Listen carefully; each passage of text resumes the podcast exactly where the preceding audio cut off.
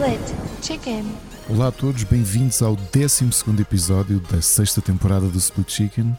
Eu sou o Ricardo Correia e comigo tem aquele que dizem nas linhas temporais alternativas que virá a ser em 2032 o primeiro companion português do famoso Doctor de Gallifrey. E dizem também, pelo menos quem já veio do futuro e anunciou essa chegada desse companion português, que eventualmente o próprio Doctor vai se chatear de ouvir o, este meu amigo uh, referir-se a ele ou a ela, dependendo da encarnação, como Chotor ou Chotora. Chotor. E de repetidamente fazer piadas uh, em português, já que a TARDIS consegue traduzir todas as línguas do universo em simultâneo, de dizer que o acrónimo TARDIS quer na realidade dizer transportes alternativos, retretes diárias e informações surpreendentes, o que eventualmente vai levar o, o, o conhecido Chotor a abandonar este meu amigo de volta no planeta Terra, que numa ferida fatal vai reencar... aliás, vai regenerar no Timothée Chalamet. E vai-se perceber então que não, este meu amigo não é um humano, mas é sim o primeiro Time Lord de Massamá. Fala, obviamente, como vocês sabem, de Rui Parreira. Como é que tu estás? Que grande introdução. Isso estava para o episódio completo especial de Natal do Doctor Who ou do. Chotor. Devias ser tu, devias ser, olha, ser o companion. Momento está, neste momento está o João Figueiredo a ouvir isto. E nós é que há anos temos a piada do Chotor. Okay. O Chotor. O Chotor. E é verdade, tu, tu podias ser o. Vai aliás, hoje acabou de ser o trailer, o teaser do episódio de Natal, e se calhar tu apareces lá. O, e és um Time Lord, o Time Lord de Massamá. Brutal. Bem, eu não conheço bem o universo. Eu gostei muito, sobretudo porque só agora é que eu percebi o que é que é um companion e essas coisas todas. A tarde era a única coisa que eu sabia do Doctor Who, mas a gente já lá vai para a frente, já falamos um bocadinho do Doctor Who, da minha experiência, como tu Pá, estás o, curioso. Pessoal, vocês não sabem, mas eu tenho estado aqui eh, o mais ansioso deste episódio, que já agora relembra o último antes de irmos de férias. Uhum. É o episódio é... natalício, já agora. É o episódio natalício. Eu estou mesmo ansioso. É para saber a opinião do Rui sobre o, o, o Doctor Who, mas vamos deixar lá mais para frente. Sim, é, fica já o teasing. Muito bem. Este, este é um, um, episódio realmente especial. Vamos de férias, até porque nesta altura não acontece nada e, e o, o, Natal e o Ano Novo vão coincidir na segunda-feira que gravamos. E obviamente não dá para antecipar e depois também se torna chato gravar depois. Portanto, sai fora do calendário das nossas gravações. Então. Uh, este, este ano fazemos uma. Não sei se o ano passado fizemos, eu acho que também fizemos. O Ricardo costuma tirar férias no, fizemos, no Natal. E então, mas vamos ter, pelo menos estamos a tentar arranjar uh, os calendários, os melhores calendários possíveis para gravarmos os dois especiais que temos planeados. Portanto, uh, o, o GOTI, né? portanto, o jogo do é. ano, como fazíamos também, e o SOTI, que é as séries do ano. Exatamente. portanto, Ainda estamos a planear o que é que, vamos, o que, é que vai acontecer. Talvez haja surpresa ou não. Logo, logo quando tiver tudo fechadinho e arranjado. Ou melhor, nesta altura, quando cair o episódio, vocês saberão. Exato. Não quer dizer que saia à terça-feira como é habitual, ok? Nós sim, ainda não sabemos. A, sim, sim, a, como temos convidados, estamos a tentar eh, acertar calendários para poder lançar estes dois episódios uh, especiais. Yeah. Só que um pequeno teasing também, que isto parece é o episódio dos teasings e dos teasers. Uh, um dos episódios especiais vai ser aquilo que na televisão se chama um backdoor pilot. E mais não digo. Será? Eu acho já, que sim. Já ando a ouvir isso desde há não sei quantos anos. É verdade, mas depois a vida aconteceu. A vida acontece. Mas sim. acho que sim, acho que sim. Mas acho que é desta. Muito bem.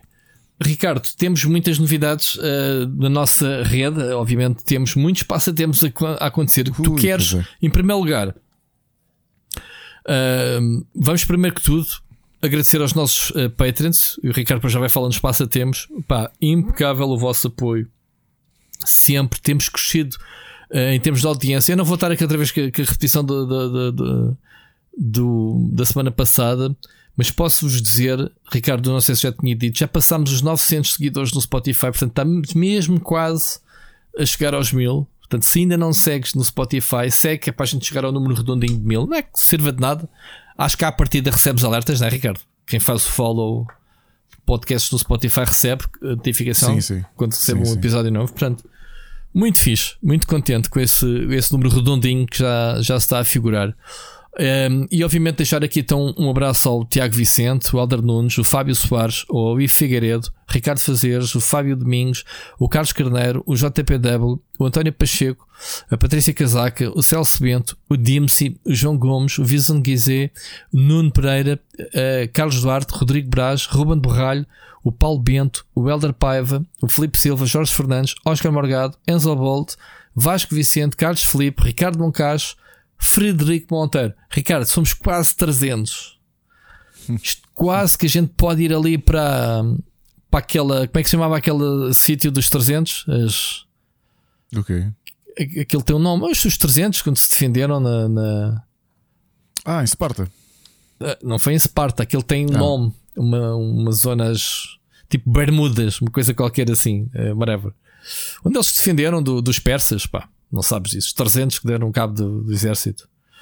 Tem o um nome, agora não me recordo. Bom, malta, muito obrigado a todos. Ricardo, para recompensar esta malta toda que nos tem seguido, temos. Sorteámos na sexta-feira, sábado, sábado, sábado. No sábado sorteámos os três passatempos de novembro. Portanto, e, portanto, relembrar, porque ainda tenho. Eh, hoje que estão a ouvir o episódio já receberam os códigos. Portanto, já, já enviaste, ok. Ia te perguntar isso ao bocado e esqueci. Do, o vencedor do Robocop Rogue City para PlayStation 5 foi o Fábio Domingos.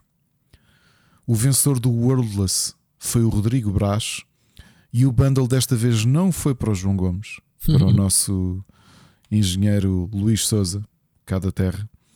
O bundle tinha o Tower 57, o City Skylines Plus After Dark, o Metal Gear Solid 5 Phantom Pain, Resident Evil Revelations e o Super Cloud Build. Quem o recebeu foi o Wii Figueiredo. Boa.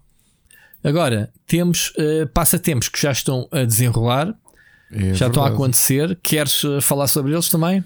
Sim, o, o que temos, para, para quem nos segue no Patreon, já reparou que está a acontecer uma espécie de calendário do advento. Isto a cada dia revela um passatempo novo. O primeiro, e, e todos eles estão neste momento a decorrer em aqui em, em, no nosso Patreon, para, para quem nos segue. Um aviso que eu e o Rui tínhamos falado até no, no streaming de sábado visto que o Natal está à porta, estávamos a pensar em fechar os passatempos de dezembro mais cedo e se dá a fazer uma live, aproveitar a live do Rui de férias para aí dia 22. Yeah, mais ou acho que 22 consegue fazer, sim. Fazer os sorteios para vos poder já dar os jogos e, e, e ou vocês ficam com eles ou fazem o que quiserem com os jogos antes do Natal. E acho que era simpático da nossa parte. Para, para, para vos dizer o que é que está a acontecer. Portanto, o primeiro passatempo é o Marvel Spider-Man 2 mais o DLC com fatos adicionais para a PlayStation 5. Tu disseste Spider-Man 2. sabes, sabes que as pessoas têm orgasmos quando, cada vez que tu dizes 2. Sabes ah, disso? Boa. Fizeram-te isso na, na Twitch. No, na live do, do, do, do Impact. Do Impact. Disseram. Eu sei, pronto, tens fãs. É, esse erotismo. Olha, eu não sei se vocês. Diz outra vez, diz outra vez, diz outra vez, Ricardo. Marvel Spider-Man 2. É, para ver, não? Mal, quem for mais sensível, assim, de Exato. Cuidado. ASMR. Exato. Epá, eu, sabes que agora estou a ver uma coisa. Já não estou doente há muitos meses, meus filhos têm estado doentes. Uh, eu acho que vocês estão a ouvir em direto e eu ficar doente. Oh, minha girafinha, queres uma festinha? há muito tempo não ouves, não te, não ouves a girafa oh, a queixar-se. A girafa, vamos lá. Continua. E eu vou te dizer uma coisa. Depois, de, depois dos eventos, eu normalmente fico doente nos eventos por causa da gente toda que anda lá. E eu até, eu até pensei assim: Você aguentaste? Foram dois eventos seguidos e não me aconteceu nada. Yeah. Mas pronto. Segundo passatempo do Patreon é um bundle com 28 jogos. Diz-me que não vais dizer o nome dos jogos agora. Sim, senhor. É o From Space, o Alex Kidd in Miracle World DX, Arcade Paradise, Dark Complete Edition, Encase, the Sci-Fi Post-Apocalyptic RPG, Kingdom New Lands, Mortal Shell, Prey, Sinner's Sacrifice for Redemption, Shantae Half Genie Hero Ultimate, Surgeon Simulator 2, The Mummy Demastered, Tiny Kin, Nickelodeon All Star Brawl, Cobra Kai Karate Kid, Ben 10 Power Trip, Jumanji Video Game, Nickelodeon Kart Racers 2, Gigantosaurus the Game, Scarf, Locks Quest, Little Big Workshop, Double Kick Heroes, Chivalry Medieval Warfare, Eternal Threats, Fields of Glory 2, You, You Indivisible. Jesus. Muitos deles nós falamos aqui deles. Muitos deles. Sabes que eu, eu vou dar uh, Ninja a isto, algum deles? alguém vai ficar eh, bloqueado. Olha pessoal, quem ganhar o bundle já sabe, se faltarem jogos foi, foi aqui o Time Lord de, de, de Massamá. Mais.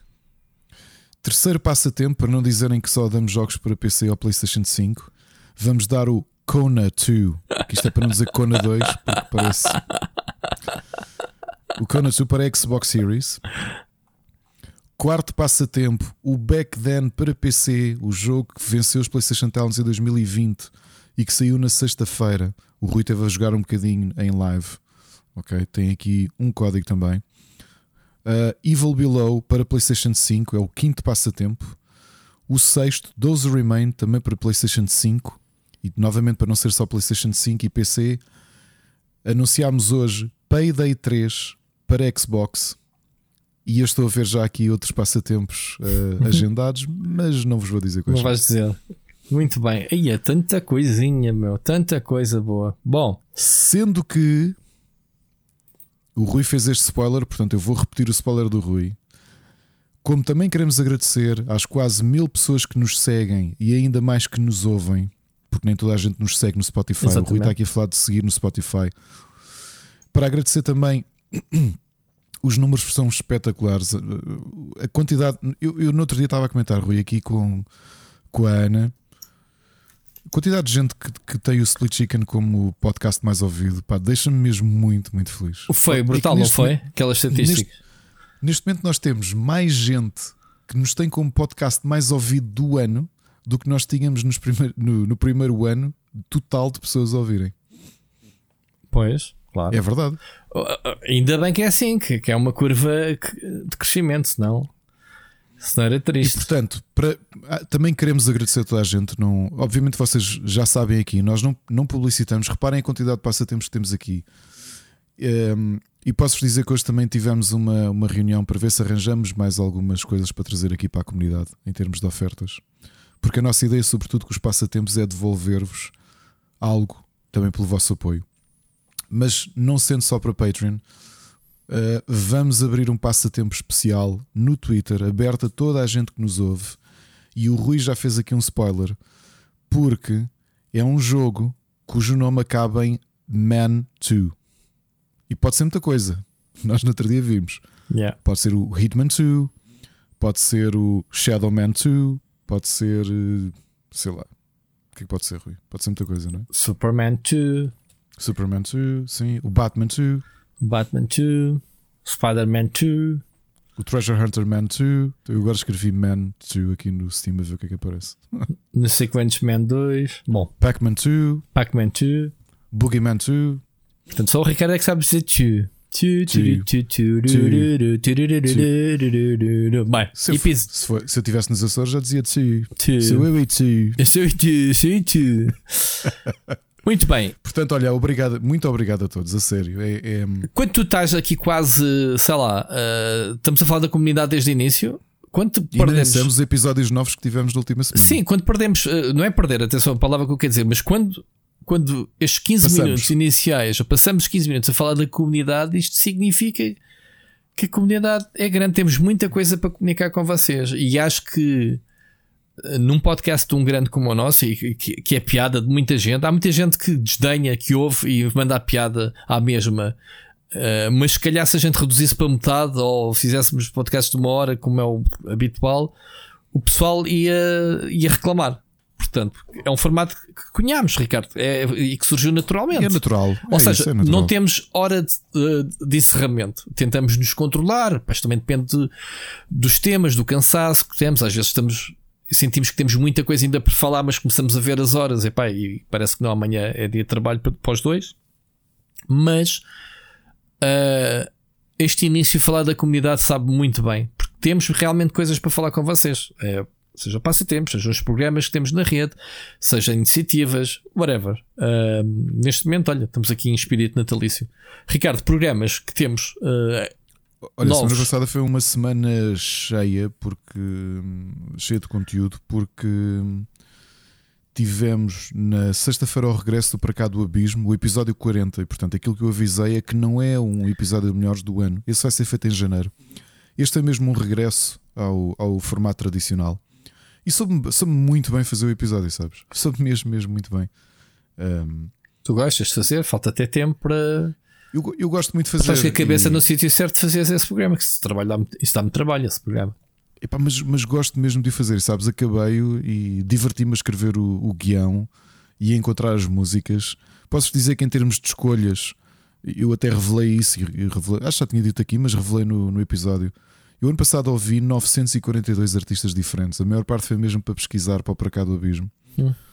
E em termos de alinhamento, tenho preparado mais 4 episódios.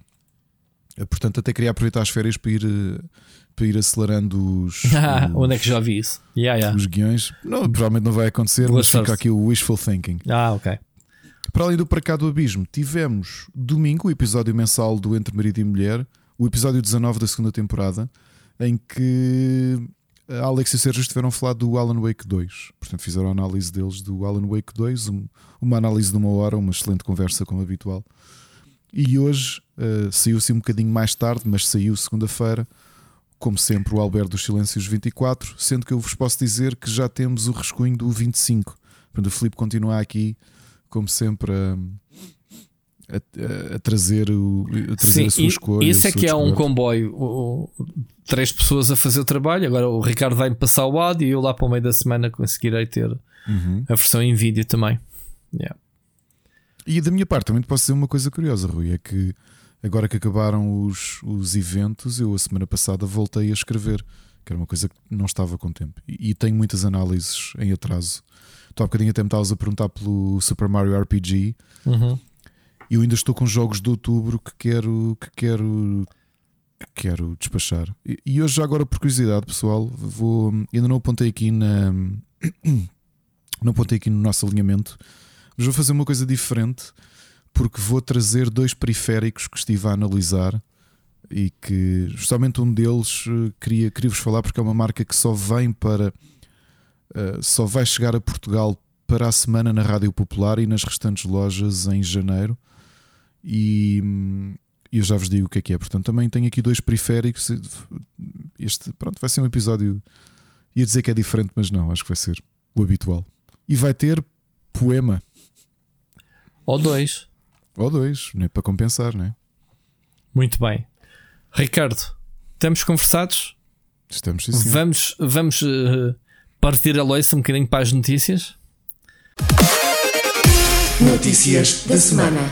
Se calhar antes de, de abrirmos as notícias, vamos já ouvir a única uh, a única mensagem do ouvinte. Adivinha lá de quem é? Quer dizer que só uma pessoa que enviou neste episódio, que é o último do, só do ano? Uma pessoa que enviou. Não tivemos, já viste esta malta. A gente está a falar aqui da comunidade, ninguém nos mandou mensagens de Feliz Natal. São, são todos naturados como nós somos, não é? Como se nós somos é por eles. Estou a brincar. Não, temos uma, uma, uma mensagem do Sírio que, como podem ver, duas semanas seguidas retomou o cantinho do Sírio, que era das coisas mais pedidas e esperadas, e, e pelo menos é por mim, pelo Ricardo, Uh, obrigado, é Sírio, pelo Natal, teu grande é? regresso da nova temporada da mensagem do Sírio. E portanto, vamos ouvir porque é ansioso para saber o que é que vai ser daqui. Vamos lá. Espaço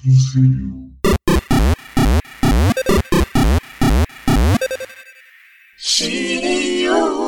Olá, fofinhos. Obrigado pelas mensagens de apoio que me enviaram na semana passada, mas eh, tenho mais notícias para vos dizer. O Espaço do Sírio não vai voltar não vai voltar porque simplesmente adulting sucks. E eu tenho muito que fazer, já perdi muito tempo nestes últimos dois anos e agora tenho que voltar eh, encarrilar a minha vida, salvo seja, e portanto não vou ter tempo para estar a mandar-vos mensagens todas as semanas.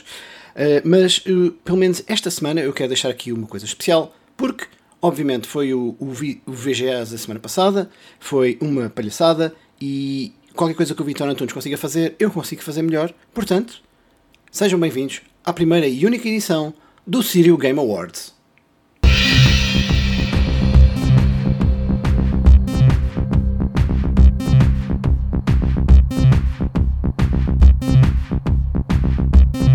Bem-vindos ao Sirio Game Awards. Comigo tenho os meus colegas Nuno Marco e Gabriela Barros e já me estão a acender ali o teleprompter a dizer Please wrap it up. Portanto, vamos já passar à primeira categoria.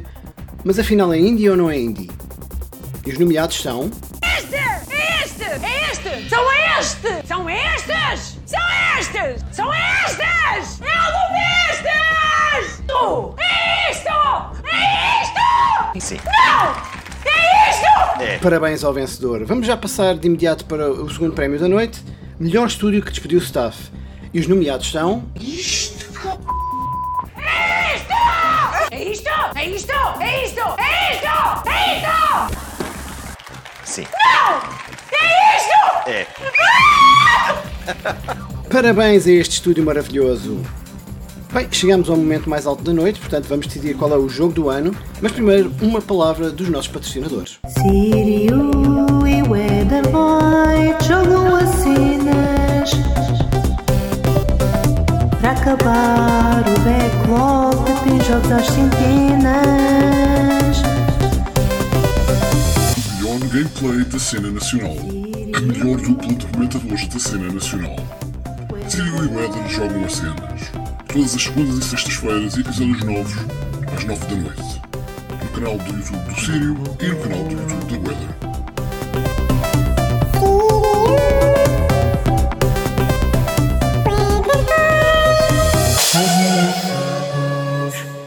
E o jogo do ano do Sirio Game Awards é.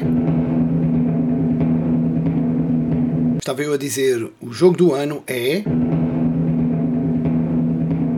Agora é que é, prometo. O jogo do ano é. Alguém viu o meu capacete tático? Onde é que está o meu capacete tático? E o jogo do ano é. É isso. É isto. Como é que se pode passar tantas vezes tão perto Não é? e não É escolher isto! esse? É. É isto! É isso, é. Esta merda! Parabéns a todos os envolvidos com a produção de Esta Merda, o jogo do ano 2023 do Sirio Game Awards. Pronto, já chega, já nos divertimos, já nos rimos aqui um bocado, tivemos na galhofa, vamos lá falar de coisas sérias. Para mim, o jogo do ano foi.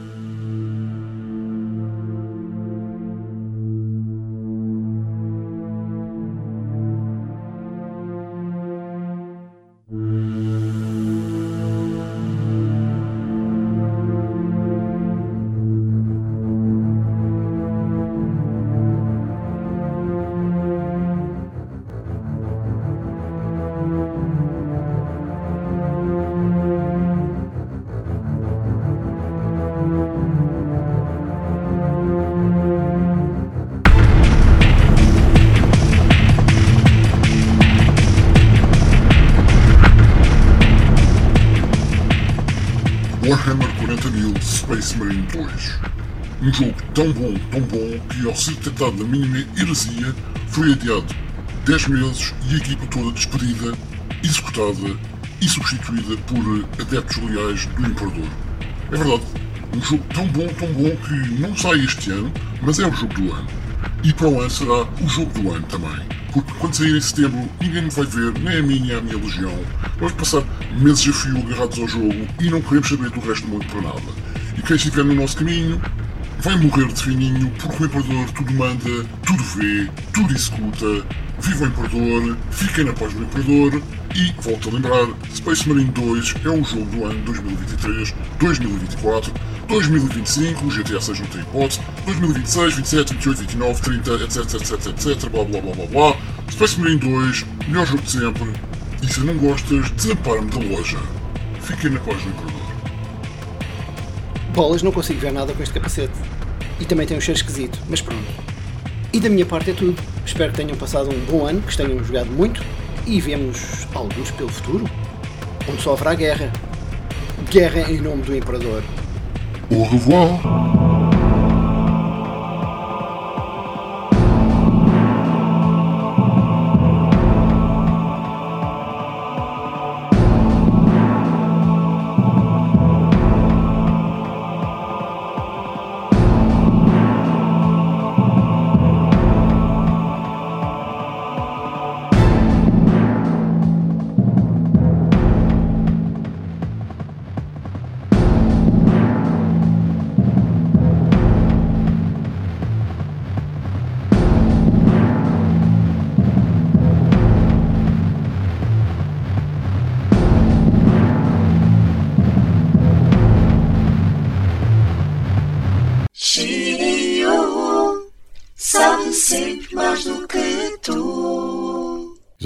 Já acabou. Eu, eu já tinha saudades desta do Sirius, sabe sempre mais do que linda. Eu acho que eh, os jingles dele ficam sempre no ouvido. É, é- Yeah. é até esta do, do, do plug do, do, do Sírio do, com o Etherlight jogam cenas, a música já não sai do ouvido. E adorei, como diria, como diria, já não lembro quem é que nos disse isso, não é? mas grande plug, man. Ganda plug, é isso que eu estava a dizer. Uh, muito bem esgalhado, sim senhora. Olha, isto abre-nos aqui bem. Crítica social do Sírio muito bem, bem, bem esgalhada. Uh, para os uh, Video Game Awards, obviamente, que era a primeira coisa que íamos aqui falar. Temos aqui duas dimensões do, do programa, portanto, do programa do. Isto é o, é o inverno dos jogos, quase Olha, 100%. Rui, abri agora o teu fecheiro e estou a ver os vencedores agora pela primeira vez, desculpa. Sim, eu sei que tu declaraste que não ias ver, ia ser um Não, monólogo, mas eu sei que não vai porque ser um tive- monólogo. Até porque tive, tive hum, essa Sim. noite tive, tive um Sim. evento diferente. Eu fiz com, com o Rick, não sei se, se viste depois alguma coisa do VOD ou não. Não vi, nos não vi, não, cheguei aí. tarde muito casa. Cheguei, cheguei a tarde muito casa. Boa, Ricardo. Boa. Tenho certeza que foste casa- mais, mais cedo para a cama com que eu fui nessa noite. Uh, Isto acabou eram 4 da manhã. Que horas é que chegaste? eu cheguei eram, não, eu cheguei eram 3 e tal. Mas, mas Ah, depois ainda podias já ver o jogo do ano, vês? O, o, o, o jogo do ano. Olha, ah, isto obviamente confirma-se que isto é tudo menos Game Awards, porque ah, a, a forma como os prémios eram debitados ah, ao ponto de, serem debitados 3 a 4 categorias simplesmente numa lista. Não sei se deste conta disso, mas foi uma das coisas criticadas. E, e depois, por causa daquele, ahm, daquele aquele discurso do ano passado, de 8 minutos, do Telak, como é que se chama-se? O Judge. O que faz da Ah, voz de Christopher Kratos. Judge, sim, que foram 10 minutinhos. Uh, Muito 8 minutos intensos. guilhotinhos, que ela mandou a piada. Ele, ele apresentou também o prémio de. Já não me lembro se foi melhor ator, já não me lembro. Uh, mandou a piada que o discurso dele foi maior que a duração da campanha do Call of Duty 3. Grande a guerra que comprou com a Activision, não estás a ver bem. Foi boa, mas gosto. Mas, mas pronto, mas Gosto desses mandou. Uh, mas depois, uh, por causa disso, 30 segundos ou 2 não sei se é 2 minutos, eu acho que aquilo eram 30 segundos. Eles mal tinham tempo Eram para 30 falar. segundos, eram mesmo 30 segundos. Eram 30. Eram e já 30, estava lá o, o cartaz a dizer Please wrap up. Dizer, está o pessoal da, da Larian a agradecer no final o GOTY para o Baldur's Gate 3 e, e vê-se alguém a filmar ele e a filmar a- o cartaz atrás Please wrap up. E ele estar ainda por cima a fazer uma homenagem a um, a um produtor eh, que tinha Sim, que falecido. faleceu. Exato. Uh, pronto, são eu diria incidentes de amadorismo porque não se fazem estas não acho que coisas. sejam. Não achas? Achas Não, que é de não, propósito mesmo? Eu acho que Não eles. acho, que sejam, uh, não, acho, que- não acho que sejam. Eu acho que isto é a prova. O, o meu, o meu boicote foi um. Não, os, os prémios valem o que valem, portanto, não. Quem sou eu para criticar quem ficou Sim, é a opinião que já programa? temos há anos, não é? Portanto, prémios não tem nada. Tem o nome prémios e aparecem cá os prémios, ok? Mas isto é. É. Isto é o, é o verão dos jogos, no inverno. Isto, isto Ainda só me- minha- isto- maior. Isto só me prova que o Vitor essencialmente é, é- aliás, eu tinha dito e acabei por descobrir. É um, é um, um Nipple Baby, não é? Portanto, um filho do nepotismo, um- os, os pais executivos há décadas da, da IMAX, portanto, obviamente que isto é o mundo onde ele cresceu, o mundo do showbiz, e ele não é parvo nenhum. Aquilo que eu continuo a dizer, especialmente da forma como o Game Awards decorreram, eu não vi, portanto, tenho de admitir aqui que, ao contrário daquilo que gosto de fazer, que é com- comentar e criticar, tendo conhecimento de causa, estou a consumir por eh, em segunda mão, mas há muita coisa que eu critico, porque eu acho que esta edição deste ano provou, sobretudo, que eh, o interesse do Vitor Antunes nos jogos é puro oportunismo e ele foi muito inteligente a ocupar. Ele, ele neste momento ocupa o espaço todo.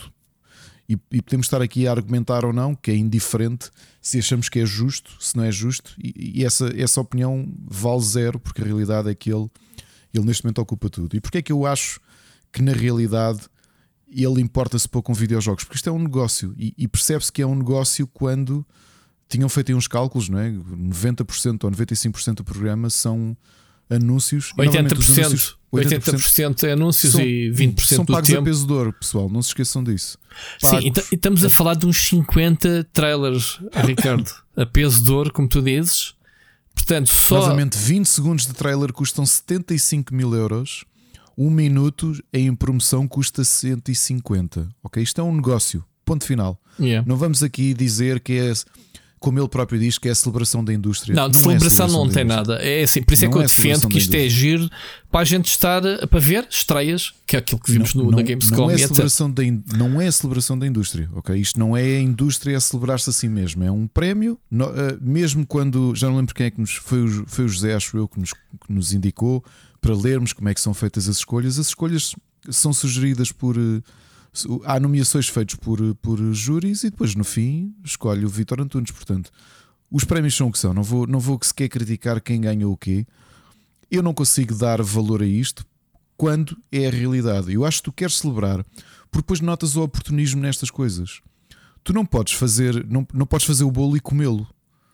Porque se ele teve situações em que ele sentiu o oportunismo e que quis denunciá-las, Yeah, yeah. Vais falar do caso do Kojima, né?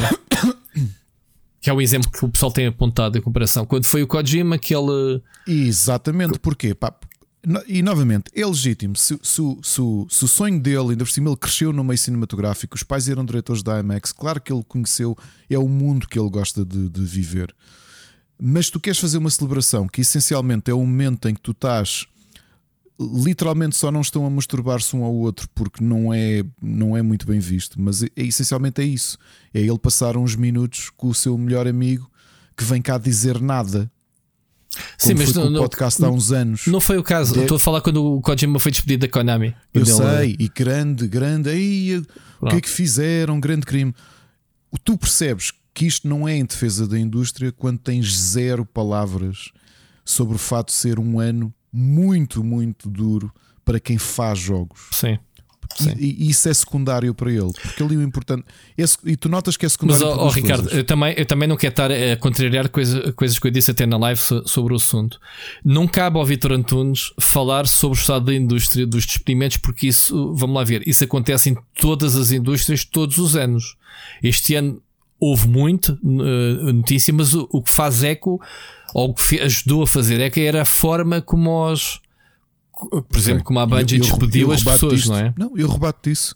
Não, não, podes rebater próximos- porque assim, eu não estou a dar razão a próximo- ele. Se ou- mesmo os Oscars, se mesmo os Oscars, que eu acho que são o mais sell-out dos prémios eh, de cinema, não tem o mesmo valor, eu acho, para um criador como Cannes, porque não é a mesma coisa. É um, é, os Oscars são os mais conhecidos, mas eu acho que é importante do ponto de vista comercial, não é importante do ponto de vista autoral. Isto, e digo eu, não sei se, se quem nos ouve concorda ou não. Pá, é assim, nós, nós nos Oscars- Oscars não vemos estrelas de filmes novos, infelizmente. Se tu- mas tu nos próximos Oscars não vires referências à, à greve dos argumentistas, É grave, então eu sei. é mas, grave. mas quem é que tem que fazer essa, essa referência? É o comediante que apresenta? Ou, ou são os próprios atores que vão eh, receber os prémios? Eh, percebes o que eu, Eu quero acho, que dizer? faz par- eu acho que faz parte do próprio.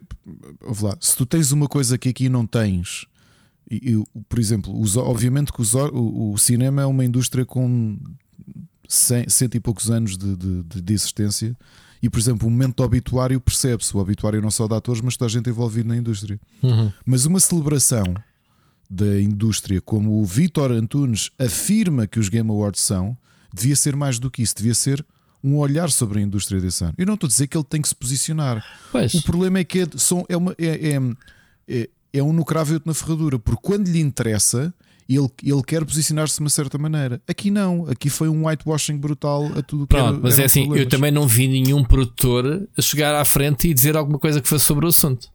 E acho que eram E eles agora é que levas-me à, levas-me à segunda questão. A segunda prova, como isto não, não é um evento feito para a indústria, é um evento feito para as massas, extremamente lucrativo. É os atores. É é não, não, não, não ia dizer isso. Ah, não, eu digo-te. ia chegar aí, mas não é por isso. Ok. É, ah, sim, é verdade, os atores, portanto, é o momento do Vitor Antunes sentir a, a importância que ele próprio criou e, e querer rodear-se.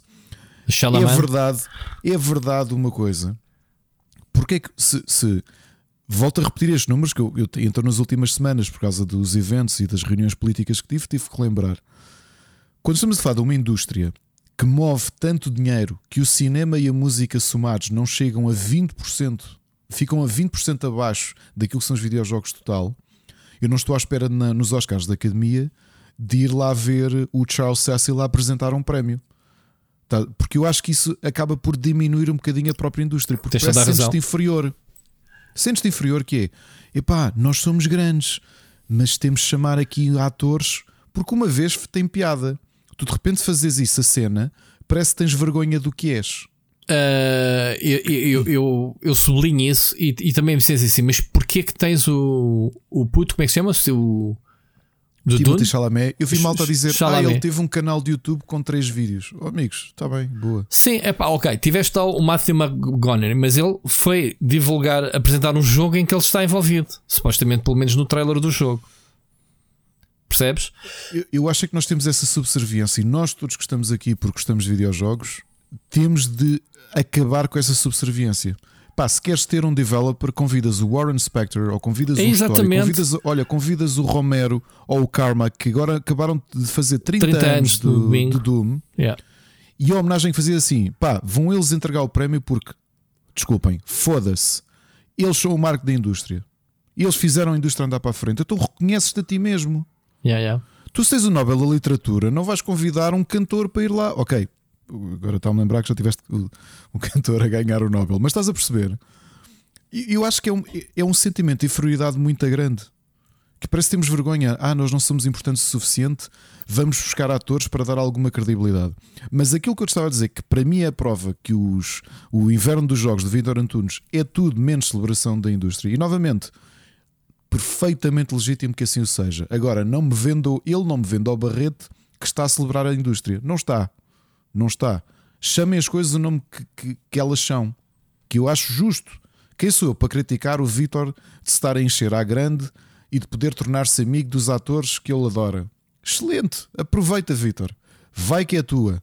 Dá-lhes Doritos e Mountain Dew, embebedem-se em Mountain Dew até fazerem xixi. Ok? Agora, não é a celebração da indústria. Falando de Doritos, acabaste- eu, eu provei a tua cena da semana passada, não sei se viste. Ah, já não, mas já, já falamos sobre isso.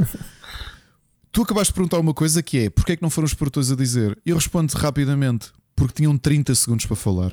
Quando as pessoas que são premiadas, ou seja, se tens uma coisa chamada Game Awards e que logo nos dois nomes tem Game, no título tem Game e Awards. Sim, mas queres Quando- ser, queres ser rebelde, vais ignorar os 30 segundos. Se vais ser rebelde com um discurso de, de Não, sabes porque é que não vais? defender, vais porque é ser. não vais? É porque houve lá pessoal que se cedeu, já a orquestra estava em, punk- em modo punk rock. E como é que fazes? Sim, e estás aos gritos e depois baixam-te o microfone. E Pois. tu, e tu, em vez da Não, mas, celebração. mas do- ó, ó, Ricardo, espera lá. Mas se fizessem isso, significa que a organização estava mesmo a boicotar esse discurso e, portanto, mais eco teria nas redes sociais. Portanto, nunca iriam fazer isso. Portanto, continuo a dizer, houve uma oportunidade perdida também do lado dos produtores.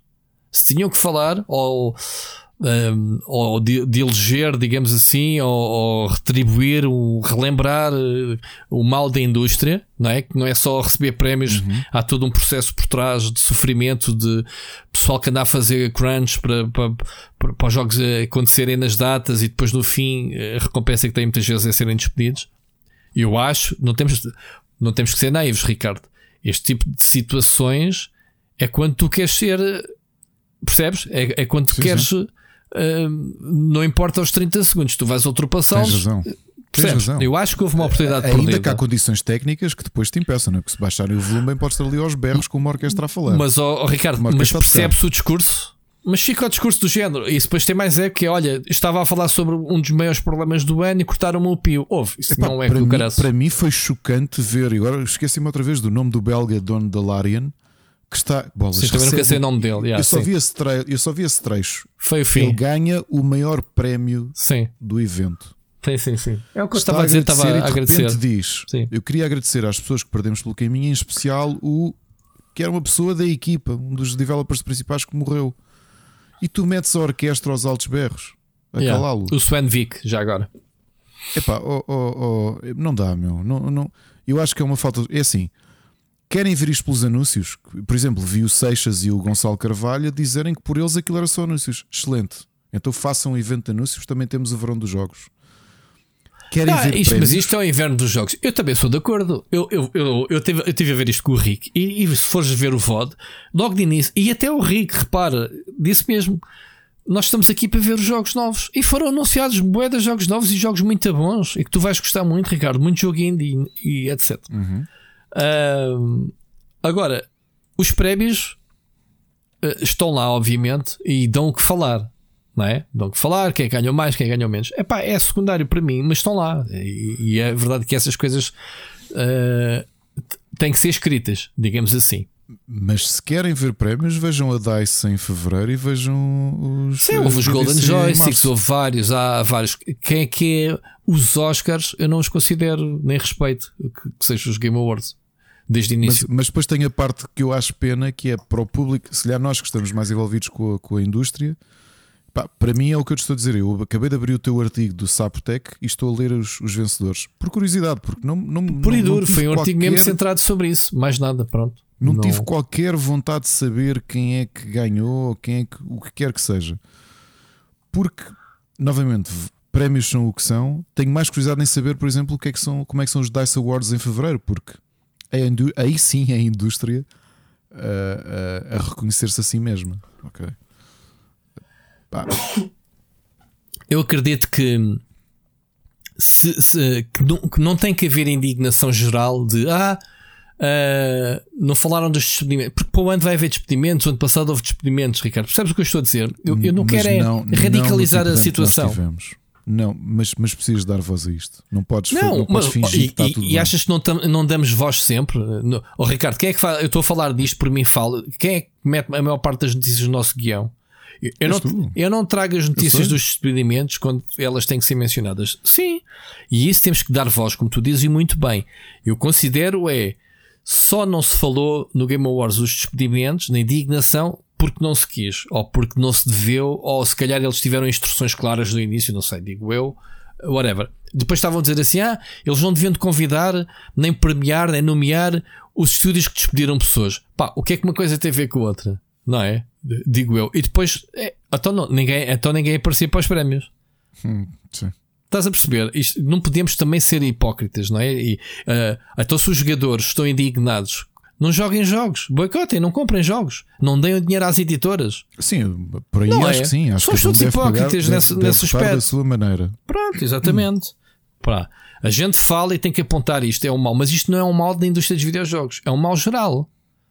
É um mal geral. Pá, ah, Ricardo, no meu meio jornalístico tiveste qual, que é que foi? O, o Jornal de Notícias? Semana passada, com despedimento coletivo de jornalistas, houve uma greve grande e, acho que nem houve edição nesse dia. Não, não viste isso.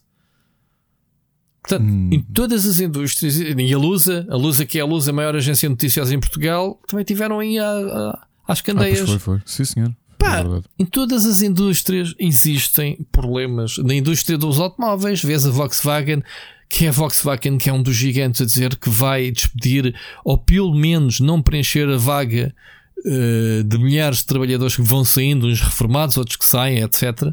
Portanto, não é só na indústria dos videojogos, não temos que ser hipócritas nesse aspecto. Agora, eh, aquilo que mais me incomoda é a forma como se mas isso é o disco riscado da minha parte. Como é que despedes uma pessoa? Pá, porque infelizmente há, há- há empresas que optam por despedir para sobreviver a empresa. Eu sei que não é a melhor, se calhar, olha, vendem o vosso carro de luxo, etc. Podemos estar aqui a falar, eh, pronto, ah, armados em, em, em voz do povo, mas há muitas maneiras de o fazer. Infelizmente, é mais fácil e direto é despedir pessoas. E irrita-me, obviamente. E já disse mais uma vez, já disse na, na, na live na sexta-feira sobre o assunto. Eu já fui despedido duas ou três vezes, uh, sempre de forma injusta. Portanto, pá, é a forma como nos fazem as coisas, é que conta. Não achas, Ricardo? Não, não quer estar a, a ter a última palavra nisto. Sei que Sim, tu defendes, epá, mas cl- Claro que sim. eu O acho que meu eles podiam problema- ser rebeldes. Durante o, eu, eu, seria, eu se tivesse a receber um prémio e se tivesse que me deixar, dou-me eu se 30 fosse- segundos. Se fosse ali, também pensei nisso. Sim. Não e, é? e- sim. Como, Se eu também cortarem- pensei nisso. O que é que faria numa situação destas? Pe- Pensei nisso mesmo. Sabes? Porque, porque normalmente esse tipo de discurso. Então, o, o discurso do Judge do ano passado foi do quê? Foi sobre o quê? Foi a história da vida dele. Foi o quê? Já não me lembro. Também não me lembro. Mas foi uma coisa qualquer que se deixou levar por 8 minutos. Não Foi lembro. muito. Só que, só que é isso que tu. Este, esta. novamente, eu, eu até acho. Eu já gostei menos do Kojima do que gosto agora, mas vê-lo ali, eu não sei quanto tempo foi. Já gostaste menos apresentar ou já um- gostaste mais? Não percebi. Já gostei menos. Ah. Já gostei menos. O Death Stranding fez-me repensar a minha relação. Sabes que eu conheço o Kojima pessoalmente? Vocês conheceram-se foi numa cozinha, não foi? No cozinha. Não, foi numa. Sabes que cada piada da retrete da tarde, isso foi por causa do. Foi um pescar de olho ao Kojima. Foi, não foi? Sempre referências obscuras. Mas, Bom, mas quando tens o Kojima, novamente, Rui, não sei se foi isto ou não, estou aqui a falar de cor. Anuncio já que se estiver a ser injusto, eh, ele teve ali com, com o Jeff que ele ia poder babar-se mais um bocadinho. Ele apresentou um logotipo a dizer OD. É isso, não é? Não, apresentam um teasing de uma. eh, pá, supostamente um CGI, uma, uma captura de ator de uma, de uma mulher em que tu vias tudo a passar-se no reflexo dos olhos dela. Muito bem feito. Parecia muito fotorrealístico. E até estava. corri- E ele não reparou assim: olha, aquilo nos olhos dela foi uma porta. Uma porta que se abriu e fechou. E depois, Pronto, quando eles. Estou a ser, estou a ser injusto.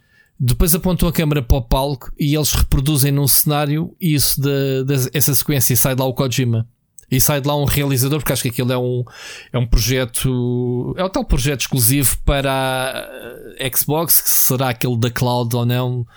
Uh, não sei, mas há de ser qualquer coisa cinematográfica. É, é lá está. O Kojima há de fazer o filme dele, não sabe como. Agora vai, está em parceria com um, um, um realizador muito conhecido que eu não sei o nome, Ricardo. Eu não o conheço pessoalmente, mas o pessoal estava-me a dizer que era um realizador uh, bastante conhecido. E sim, pá, deve ser um jogo, uma, uma aventura interativa, qualquer coisa assim para, para a Xbox. Sim, ele já, ele já apareceu no Game Awards por menos. É isso que estás a querer dizer. Tipo, olha, uh, vamos aqui apresentar o, o meu novo podcast e depois acho que ele só lançou um episódio. O que é que foi? Já não me lembro. Faz lembrar tanta gente. Pois. Ahm, enfim. Relativamente. uh, Um, diz, diz. the, the, the Pissing Boner, é? em inglês, para não ser, em português não ser tão, tão mau. Tão mal.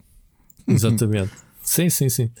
Ahm, O grande vencedor da noite foi o Alan Wake, o Alan Wake não, foi o, o Baldur's Gate, não é? pronto, era o, o jogo mais improvável do ano. Né? Se dissesses no início do ano que o Baldur's Gate 3 iria vencer eh, prémios e mais prémios, e, e a gente ria-se um bocadinho, era? Jogo de nicho, pá, muito bom, mas para um nicho, né? Acabou por ser então, venceu seis categorias, ahm, pá. Eu não tenho aqui as seis categorias seguidas, mas posso dizer que foi o Game of the Year, obviamente. Ah, foi o melhor RPG. Foi Posso fazer-te o... uma pergunta um Sim. bocado Sim, chata? sim, podes. Agora estamos a chegar ao fim do ano. Uhum. E eu, eu, joguei, eu joguei pouco Baldur's Gate 3, joguei em 2022 ainda. E obviamente joguei o primeiro e o segundo. E sou, como toda a gente sabe, um grande fã de Pen and Paper RPGs. E agora a pergunta mesmo, mesmo difícil que eu tenho para te fazer. Precisamente dando follow-up a isso que tu dizes, que é há um ano se disséssemos que o Baldur's Gate Sim. ia ser tão aclamado como é. Isto não será um bocadinho a espuma dos dias de grande parte das pessoas com medo de se sentirem inferiores, de mesmo não gostando, empolaram um jogo que elas próprias jogaram por obrigação, que não gostaram, não jogariam de outra forma e só não quiseram ficar para trás do comboio. Acredito que no, honestamente. 90% das pessoas eh, das redes, sim, das bolhas, sim, jogo da moda, mas acredito que maior, grande parte dessas pessoas que se calhar tinham esse pensamento jogaram e acabaram mesmo por gostar, porque o jogo tem isso. Eu próprio, e tu, eu disse isso já aqui no programa e já falei contigo, não tinha planos de jogar o jogo. Não, não tenho, eh, não estou para aí virado para jogos de combates por turnos, na maior parte das vezes. Gosto, mas um a quem a quem. Por exemplo, o Tree Houses, acho que foi o último que joguei e acabei assim grande. Ahm, e este eu, eu comecei a jogar e meti lá 50 ou 60 horas, Ricardo, e desisti a meio porque digo: olha, se eu não, não parar de jogar isto, não vou fazer mais nada da minha vida. Tive quase um mês nisto, porque foi, fui, fui jogando. E eu gostei mesmo do jogo. Ahm, e, e tenho pena de não, não conseguir avançar, mas é mesmo assim, infelizmente, nós não conseguimos eh, dar vazão aos, aos títulos que vamos jogando e, e outras prioridades acabam por, eh, por se colocar à frente. Mas isso estás a dizer, acredito que haja esse sentimento, mas acredito que o jogo tenha merecido genuinamente ah, os- a aclamação e, e os prémios. Sim, se é um bom jogo do ano, é outra história, Ricardo, percebes? Eu não estou só a dizer o teu, é que eu, eu sinto que isto acontece tanto que é hum, alguma falsidade na forma como se fala dos jogos. É, tanto- é, nos dois extremos, que é eu até estou a gostar muito deste jogo, mas de repente está toda a gente a bater nele. Eu tenho um bocado de vergonha, portanto vamos juntar ao. Eh, sim, isto pode ter o, efeito Among Us, né? Isso estás a dizer, mais ou menos. O, o Fear of Missing Out. É, toda a gente está a jogar Baldur's Gate, toda a gente está a gostar. Pá, eh, se há pessoal que finge estar a gostar de videojogos, eu tenho pena dessas pessoas. Portanto, desses posers, né? Como a gente costuma Ah, dizer. isso viu-se naquela fase em que o Twitch estava eh, ef- É efervescente. jogar Baldur's Gate 3 com o na Twitch Gate para dar eu vi- boost ao meu canal é das coisas mais estúpidas que poderia passar pela cabeça. Epá, a- acho que é o jogo mais aborrecido que existe para estar a ver uma, uma stream, ó, ó, Ricardo. Pois. Eu não, eu não conseguiria ver alguém, e fui picando de vez em quando, e és capaz de estar. eh, Eu vou dar outro exemplo. Eu tive dois dias num combate. Num combate. Para, para desenvolver um combate. E portanto. não sei. Isto leva-me a, a duvidar do prémio de melhor jogo multiplayer. Que eu não consegui perceber porque é que foi para Baldur's Gate. Eu consigo perceber de um lado, Ricardo, e tu vais responder por mim. Quem joga, com quantas pessoas é que tu jogas o Dungeons and Dragons? Não é sozinho. Normalmente, Não é solo. com Mais, mais quatro pessoas, sim. Quatro pessoas. Portanto, o jogo dá para jogar quatro pessoas. Portanto, isto é Dungeons and Dragons, a sua essência até no multiplayer. E, e eu li, que eu não joguei multiplayer, mas li pessoas que jogaram e dizem que se divertem bué. Porquê é que eu acho que não concordo com, o- com o prémio multiplayer? Pá, este é um jogo muito lento a desenvolver-se. É um jogo que não é para ser feito em, pouco, em sessões curtas de jogo. Como é que tu juntas quatro pessoas, ou mesmo duas pessoas, para estares quantas horas a jogar? Pá, tem que ser alguém próximo de ti, familiar, um- de, de casa, de família. Percebes o que eu quero dizer, Ricardo? Não é aquele jogo, olha, bora lá dar aqui uma bala, né? Bora ali ao Warframe, dar um tirinho, fazer uma missão a dois. Pá, para jogares isto, se queres acompanhar a história e, e, e as escolhas que fazes dos personagens, não sei o quê, parece-me um jogo, não tirando a qualidade do jogo, difícil quando tens um Diablo 4 a concorrer ao lado, um Super Mario uh, Bros. Brawl multiplayer a 4 também a concorrer ao lado. Estás a ver? Assim, eu novamente, eu, eu nestas discussões não, não é o meu jogo do ano, precisamente porque não o joguei ainda, não hei de o jogar, porque obviamente que é It's My Cup of, cup of Tea. Estamos a falar de um estúdio que há muitos anos tudo aquilo que tem feito é extremamente apaixonado pelo género e, e Completamente. contracorrente. Os Completamente. Divinity, os Divinity eram já Sim, desde sim. o Divine Divinity, do, que eu joguei logo, o- tanto o, o Divine Divinity e o Beyond Divinity adorei. Eu tenho o primeiro ali em horas. caixa de PC grande. Provavelmente qualquer dia vou, vou procurá-lo para tirar uma foto. E obviamente tudo aquilo que eles têm feito, o Original Sin. Quando viram isto? Quando viram ah, isto? Sim, porque, porque foi o que eu disse. Eu, eu a primeira vez que estive com eles foi em 2014, quando estava a anunciar o, O primeiro. O primeiro. Yeah. E, e aquele, na apresentação, novamente, como é que se chama o dono da Larian? Ajuda-me. O Vic. O Vic. Estava numa apresentação Vink. com ele, era eu, e eu e o Roberto e mais uma pessoa que não, não conhecíamos. Estávamos os quatro numa sala, estávamos a conversar com ele. E nós, os três eh, e quatro, está com ele, éramos todos apaixonados por, por Dungeons and Dragons. E a conversa foi muito. eh, Foi uma conversa extremamente. eh, uma conversa hardcore. Portanto, as coisas que ele estava a explicar, ele percebeu que era o público certo dele e estava a explicar interações, estava a explicar roles, estava a explicar uma série de estatísticas e, e, e percebeu-se a paixão deles e, e a evolução que eles foram tendo de jogo para jogo. Eu fico feliz de terem sido eles a ressuscitar um, um- Completamente. Epá, um género. se calhar Tornar mainstream um género de nicho. Que é o que eles se- fizeram. é- é- se tornaram, o que é que eu tinha a dizer? Hum, não, mais do que tudo, serem eles a, a- voltarem a trazer para a ribalta uma série que me marcou muito. E aliás, eu, se calhar, para além dos Aventuras Fantásticas, Mas, ó, ó, o Ricardo, isso não é primeiro assim. contacto a sério com RPG foi talvez Não- Baldur's Gate. Não Sim, foi por Baldur's Gate. apetite. A Wizards of Claro the. Coast foi super protetora com Baldur's Gate depois da BioWare.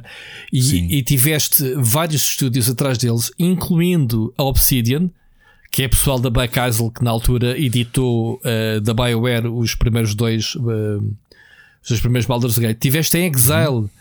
eh, que era exatamente o pessoal da Interplay, não era? O, o, Yeah. como, é que, o, como é que se chama o boss? O, o Brian Fargo eh, a negociar com a Wizards of the Coast. Não conseguiu.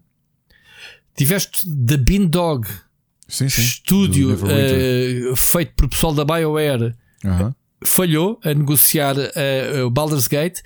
A Larian Studios andou lá, falhou. A Wizard of the Coast disse: pá, vocês não têm experiência, não têm créditos suficientes porque eles ainda não tinham feito o primeiro. Divi- o, o- o- O Divinity. o Divinity, mas esta Sim, segunda. os da, da- da última década. Sim. Como é que se chama-se? É pá, o. Ai. É o Divinity, pronto. O. Ai, epá, pera, não gosto de ficar com o jogo instalado. Um, então, só que o 2, O Beyond Divinity. o Beyond, ah, não, é o, ah, Não, não, o Beyond é o antigo. Um, o Original Sim, porra. o original, sim. O Divinity Original Sim, eles foram lá e eles disseram: não. Eles depois ficaram foi, muito surpreendidos com a qualidade do Original Sim 2 e disseram-lhe: sim, senhora, façam lá o Baldur's Gate 3. Precisaram eles fazer esta caminhada toda. E muitos estúdios com muito mais experiência e nome que já tinham trabalhado com o Baldur's Gate no passado chumbaram a licença do Baldur's Gate 3. Portanto, é isso. Parabéns pelo, pelo trabalho que eles Aliás, fizeram. Para quem se lembrar desta fase, nós temos Baldur's Gate, que era o jogo de referência do género para toda a gente e que abriu caminho, por exemplo, para o sucesso não só do Neverwinter Nights, que também foi um sucesso tremendo ali no. Foi final dos anos 90 ainda, não foi? Mas isso seguiu-se Baldur's Gate, foi o mesmo estúdio, BioWare, pronto. também dentro do mesmo universo de Dungeons and Dragons, sim.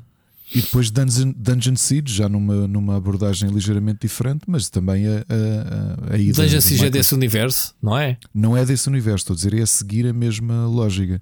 Eu digo Não, o Dungeon Siege é mais Diablo, Ricardo. É mais eh, action, é mais Mas Dungeon tinhas Crawler. muita, tinhas, muitos, tinhas muita gestão de parte e tudo isso, era, era uma forma mais Ok. hum, quase, não digo direta, porque Dungeon Siege, se voltares a jogar, ele não é assim, assim tão direto. Ou seja, não é tão direto como um Diablo É, e é. não é tão. Sabes qual é a diferença? O Dungeon Siege começas como, um, começas como um agricultor e a tua experiência é ganha Não, com e te- aquilo que e- usares e- e direto, fazer é em tempo real. party. Não, tens de fazer gestão de party. Ah, então, mas o Diablo também tens gestão de parte, podes ter um acompanhar contigo. Não, não, o que eu te estou a dizer é. Obviamente que o que a Dungeon Siege faz é, não é uma coisa tão direta de um action RPG, não é um action RPG puro, traz muita coisa daquilo que era o clássico RPG, gestão de party, ah, posicionamentos. O que para mim, eu por acaso digo-te uma coisa. Não estás a fazer confusão com o Dragon. Age, Ricardo. Não, não estou, não. Não estou a fazer confusão com o Dungeon Siege. Estou, a pensar no Dungeon Siege.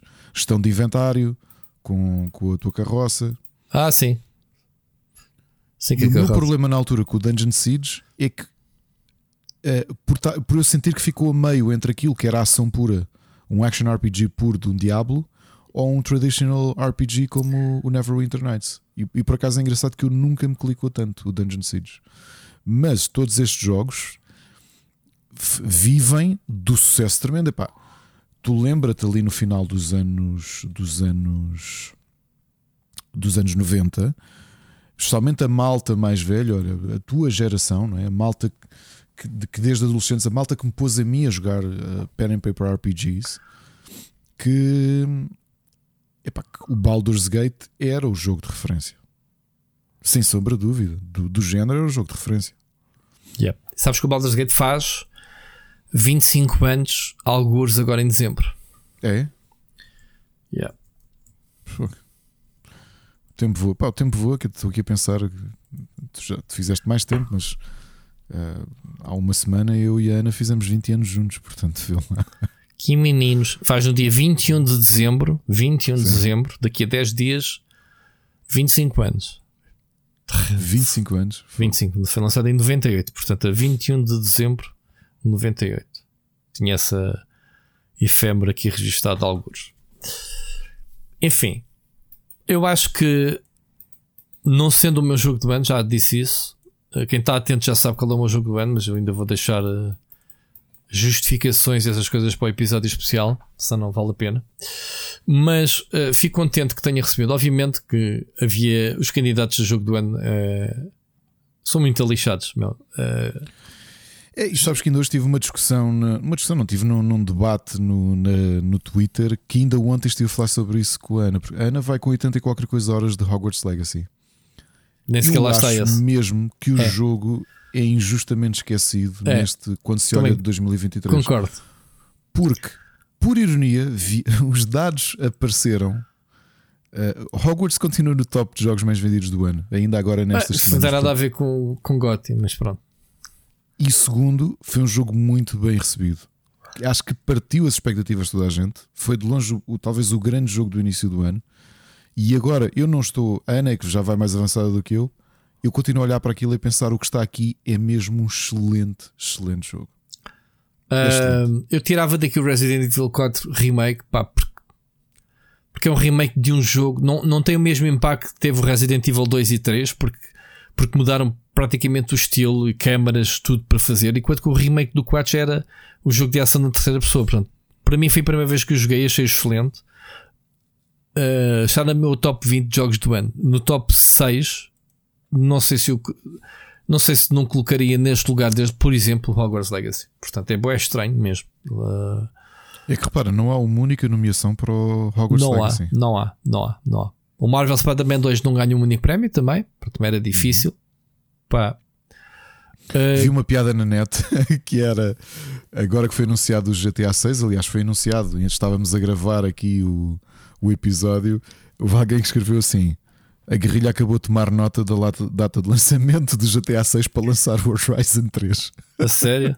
Outra vez? No mesmo ano? Só pode, né? Que eles têm aquela pontaria de. Sim, sim, sim, sim. sim. Este ano é este. Ah, lançaram um jogo melhor. Fuck. Sim, sim. Pá, tenho pena do Horizon. Mas pronto. Acho que estamos a falar. O Alan Wake 2 foi outro dos grandes vencedores, Ricardo. Tiveste, não joguei, mas li, li, a tua review, li a tua review Pronto, e... Eu acho que o jogo é, é, muito bom, muito tecnicamente muito bom. Eh, por acaso eu e o Henrique discordámos um bocado que ele ele está a jogar o jogo, mas sente que o jogo de terror não tem muito. Portanto, isto é um bocado como comer picante, né? Para ti, para ti um, um picozinho picante é mete tarde, para mim se calhar não, e depois pessoas estão mais habituadas. E ele, como joga muitos jogos de terror, continua a considerar que ele não é tirando aqueles jumpscares, obviamente, óbvios. Eh, é um jogo ligeiro em termos de terror, mas eh, o, opa, o ambiente do jogo, o ambiente do jogo é qualquer coisa de, brutal. Tivemos aquele momento ao vivo, não sei se viste, Ricardo, devias de ver. A melhor ah, dos, coisa de todos os eventos foi performance Gods of, yeah. Gods of, of the Old Asgard, uh, que foi brutal. Portanto, tivemos o o nosso amigo uh, Sam Lake a fazer a coreografiazinha dele, que faz no jogo, e está brutal. Pá, eu acho que de nomeados e isso não vale a pena, estamos aqui a, a escarafunchar a tudo. Uh, é isto. Eu acho que o essencial era falarmos um bocadinho do. do não. Uh, do tão contextualizado, não é? Que é o Game Awards. Temos de, de de evento. Por outro lado, tivemos, pá, que é aquilo que eu acho que é o mais importante e é aquilo que nos interessa. Acho que foi. Posso até me faltar a voz. Eu acho que é dos eventos que mais nomeações, mais nomeações, eu disse nomeações. Não, o que eu quero dizer é o mais anúncios de jogos que teve, Ricardo. É que deu um baile ao Gamescom do caraças. Eu acho que eu acho que o pessoal da Gamescom devia rever deste gajo andar a arrebanhar a usar o Gamescom para fazer estas parcerias, não achas? Não, não sentes isso? Que é Gamescom é currículo, a gente pronto, monta lá qualquer coisinha, mas este aqui é o evento. É aqui que vocês vão anunciar as coisas, uh, World Premiers e essas coisas todas. Não sentes isso cada vez mais? Sim, sim. Bastante mesmo. Já o ano passado tinha ficado essa, essa dica. Eu acho que este ano, de longe, o Game Awards foi o evento mais importante do ano em termos de de anúncios de videojogos. Portanto, e, e, nem sequer viste nada muito especial da Sony ou da Nintendo a ser anunciados. Eh, e da Xbox, vá, tiveste o Blade, está a ser feito pelo. O Blade o quê? O, Blade o jogo do Blade da, Marvel. Marvel. sim, está a ser ah. feita pela Arcane Leon. Tu estás mesmo a leste do, dos anúncios, não foi? Eu vou-te dar aqui uns lamirés. Então, Obrigado. se calhar vais te divertir com, com o que eu te vou dizer. Boa. Se bem que eu não tenho aqui grandes notas, uh, mas pronto, sim, o, o, não, não mostraram nada e acho que até foi daqueles anúncios uh, idiotas que é malta, temos aqui o Mart e começamos agora a, a, produzir Blade. Portanto, daqui a em 2030 a gente fala outra vez. Estás a ver? Este tipo uhum. de anúncios só porque, porque sim. E depois tem havido alguma polémica que, sendo um jogo da Arkane, ou, ou seja, da Bethesda, obviamente, e sendo da Microsoft, não foi anunciada a plataforma deste jogo, tem andado aí um burburinho. Mas este jogo afinal é tipo uh, exclusivo Xbox, Game Pass, é o quê? Não sei o quê, não sei o que mais. Pronto. Se der a Marvel quer a Marvel para dar a cedência do, do personagem, pode querer, não sei. Não sei se quer É, em e foi- plataformas, onde, onde- plataformas onde o jogo realmente venda. Ah, pensei que ias dizer eh, tipo, não queremos ficar exclusivos. Ia-te perguntar ao Spider-Man 2 o que é que anda a fazer, não, né? não, não, sei. não. Estou estou a falar de base instalada que é. Eu, tu sabes com quem é que eu estive a almoçar hoje e estivemos a falar precisamente sobre isso, sobre a Bethesda, não é? Isto falando especificamente em termos de distribuição, o negócio é muito diferente nos dias de hoje. não é? Entre aquilo que era o expectável de, de vendas de um jogo da Bethesda dos dias de hoje, dentro do modelo de negócio que ele está inserido. Portanto, eh, vamos ver o que é que sai daqui. Yeah. Mas pronto, não há nada. Ahm, depois temos. uh, vou ter aqui, estou a ver aqui no, como cauda no, no VG 24-7, ahm, basicamente tudo o que foi anunciado. Ah, já falámos do Odd e do Kojima, portanto, nada mais a- a referir. Coisas assim picantes, mais importantes. Monster Hunter Wild fechou, portanto, 2025 Capcom. Ahm, Vi-me o react do Hurricane, como podes imaginar, aos saldos. School and Bones para ti vai ter uma data 16 de fevereiro. Ixi, Portanto, vamos ver o barco a afundar no dia 16 de fevereiro. Eu continuo a achar que este jogo vai ser um, um flop tão grande, tão grande, Ricardo. Mas pronto, Uh, vamos ver. Uh, esta semana, Ricardo, podes dizer aos não, teus não, não, filhos. Deixa para, não, deixa para depois, não, porque eu, eu isso estive a jogar este tempo todo e, e só não adicionei ali na. O quê? Não, porque eu aqui tenho, eu tenho review disto que vais dizer agora. Do quê? Porque eu tenho andado a jogar. O que não tens? Não, o que eu vou dizer não é, de certeza. Então diz lá. Qual é? Fortnite. Não, não é o Fortnite. Ah, Sim, por acaso temos que jogar o Fortnite Lego. Eu acho que deve estar brutal. Portanto, eu, Temos eu- jogar. Eu já ando a jogar. Tu andas a jogar. Sim, Tenho eu estava. Comentei com o Rico naquele dia. Temos que fazer aí O uma live todos. Todos ir para lá, brincar ao Lego. Bem, o que. Tá, estás rendido ao Fortnite. É desta que o Fortnite nos agarra, não é? Por causa do Não, é- Lego. não, não, não, não, pá, tenho que. Ouve, ainda hoje está- ontem estava a explicar, tivemos aqui um jantar em casa e eu estive aqui a explicar a malta, uns, uns amigos que estavam aqui que não pá, percebem zero de jogos. E por acaso o meu filho mais velho ligou o jogo, ligou o Fortnite. E eu estava-lhes a mostrar. E, e pá, se eu há muito tempo que digo que o Fortnite é um excelente jogo, por muito que eu não o queira jogar, estas novidades deste mês, pá, Sim. tenho que tirar São o muito chapéu. fortes. Eu também tenho. Eu. Tenho também, mesmo tirar o chapéu. também acho que sim. Também fiquei surpreendido. O Lego, então, acho que é o casamento perfeito. Uh, as construções do Fortnite com o ambiente Lego uh, parece-me parece excelente. Mas não, ia, ia dizer que hoje que nos estão a ouvir, dia 12, malta de fevereiro, sai o novo DLC Dezembro. gratuito do God of Dezembro. War. Eu disse, ok, novembro, dezembro, desculpa, se calhar ainda estou aqui um mês orientado. God of War Ragnarok com um DLC gratuito. Uh, não sei que tipo de conteúdo é que, é que traz, acho que não foi mostrado. Uh, mas pronto. Hoje já o podem sacar. Portanto, tem elementos roguelike, é a única coisa que temos aqui. Uh, e foi, obviamente, é, é, serve de epílogo, vá, digamos assim, ao jogo base. Mais. Mais coisas. Ah, Ricardo, esta é para ti. A SEGA anunciou um pack de 5 jogos. Não é remastered, mas remake. Ok? Sabes quais são os jogos? 5 Quais? jogos: Golden Axe, Crazy Taxi, Shinobi, Streets of Rage e Jet Set Radio. Ao Just Set Radio eu vi imagens e fiquei. Portanto, eh, eu disse um pack. Não, eles tipo, foram ao baú, abriram 5, obviamente que é para serem lançados ao longo dos anos. Estou aqui, estou aqui a dizer, não é, um, não é uma coletânea de 5 jogos, ou seja, são 5 jogos remake de clássicos. Eu pessoalmente estou muito interessado no, eh, por questões óbvias no Golden Axe. Portanto, quem gosta mais do Shinobi, Shinobi também gosto, mas pronto. Golden Axe é brutal. Uh, o novo jogo da Dontnod chama-se Lost Records Blood and Rage. Portanto, mais um jogo de. Se não estou em erro, um grupo de jovens uh, que descobrem um segredo qualquer de uma floresta. É um jogo mesmo à Dontnod. Uh, mas não sei se é uma aventura, se é mais de ação, o que é que seja. E depois a ação dá um, um fast forward para a frente, tipo 20 anos ou 30 anos, não sei o quê. Em que é uma personagem que diz, tipo, só agora. Pronto, um mistério daqueles que eles tão, tão bem sabem fazer. Portanto, vamos ver. Temos a data do Rise of Ronin, que é o novo jogo da Team Ninja, da Nihon, exclusivo PlayStation 5 para março de 2024. Temos um jogo chamado Exodus, que é o tal que foi apresentado pelo Matthew McGonery. É um jogo da terceira pessoa de ficção científica. Deve ter sido convidado por questões óbvias, né? Do. Uh, como é que se chama o filme que ele fez para o Christopher Nolan? Inter, Interstellar. Interstellar, né? Já começa aqui a ver clichês. Uh, o pessoal do Payday fez um, apresentou um novo jogo de haste, mas assim com visão futurística, chamado Den of Wolves. Uh, foi mostrado mais qualquer coisa do, do, do, do, Hellblade 2, mas ainda sem data, portanto, a apontar apenas para 2024. Como o Sírio disse bem, jogo GOTY de 2023 é o Space Marine 2, vai ser em setembro de 2024, que vai ser também GOTY do próximo ano, caso se esqueçam.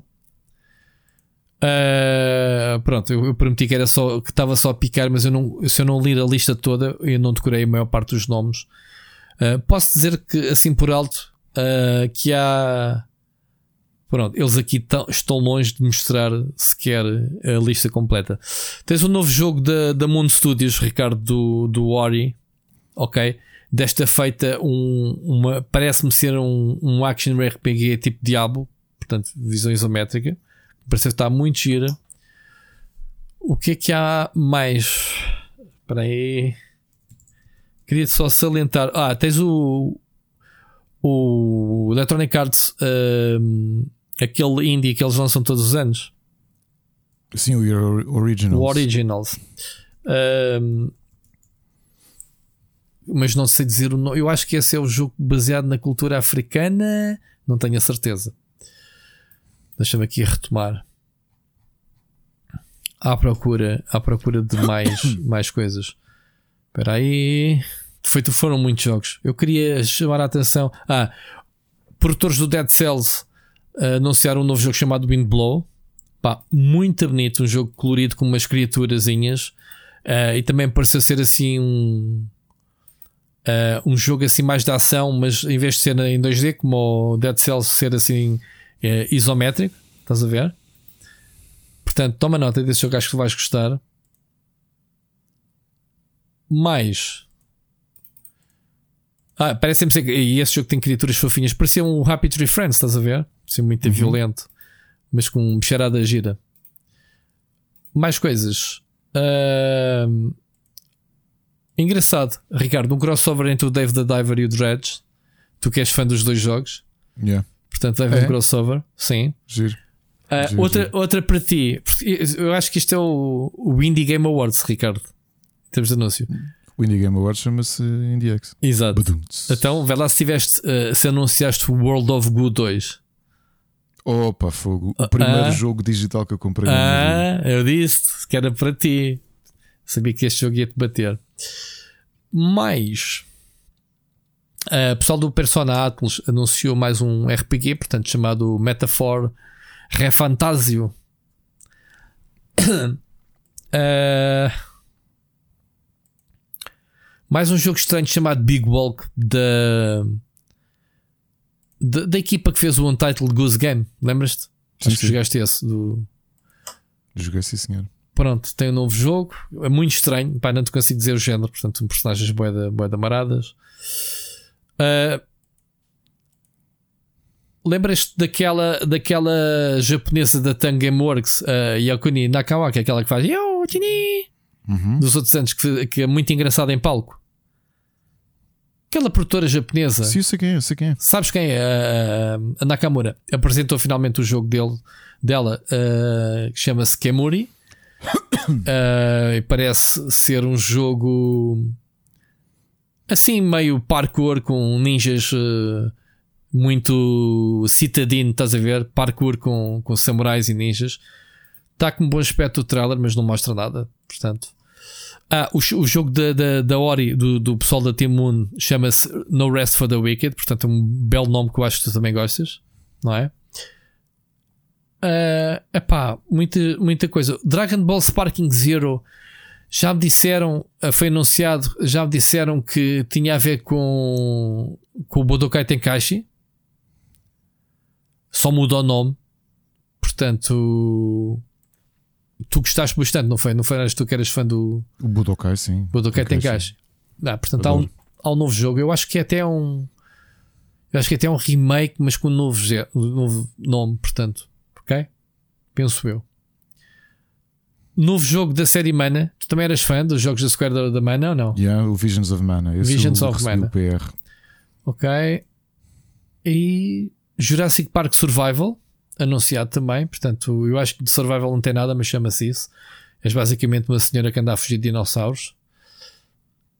Ahm, de resto, trailer, trailers, trailers, trailers, trailers, trailers.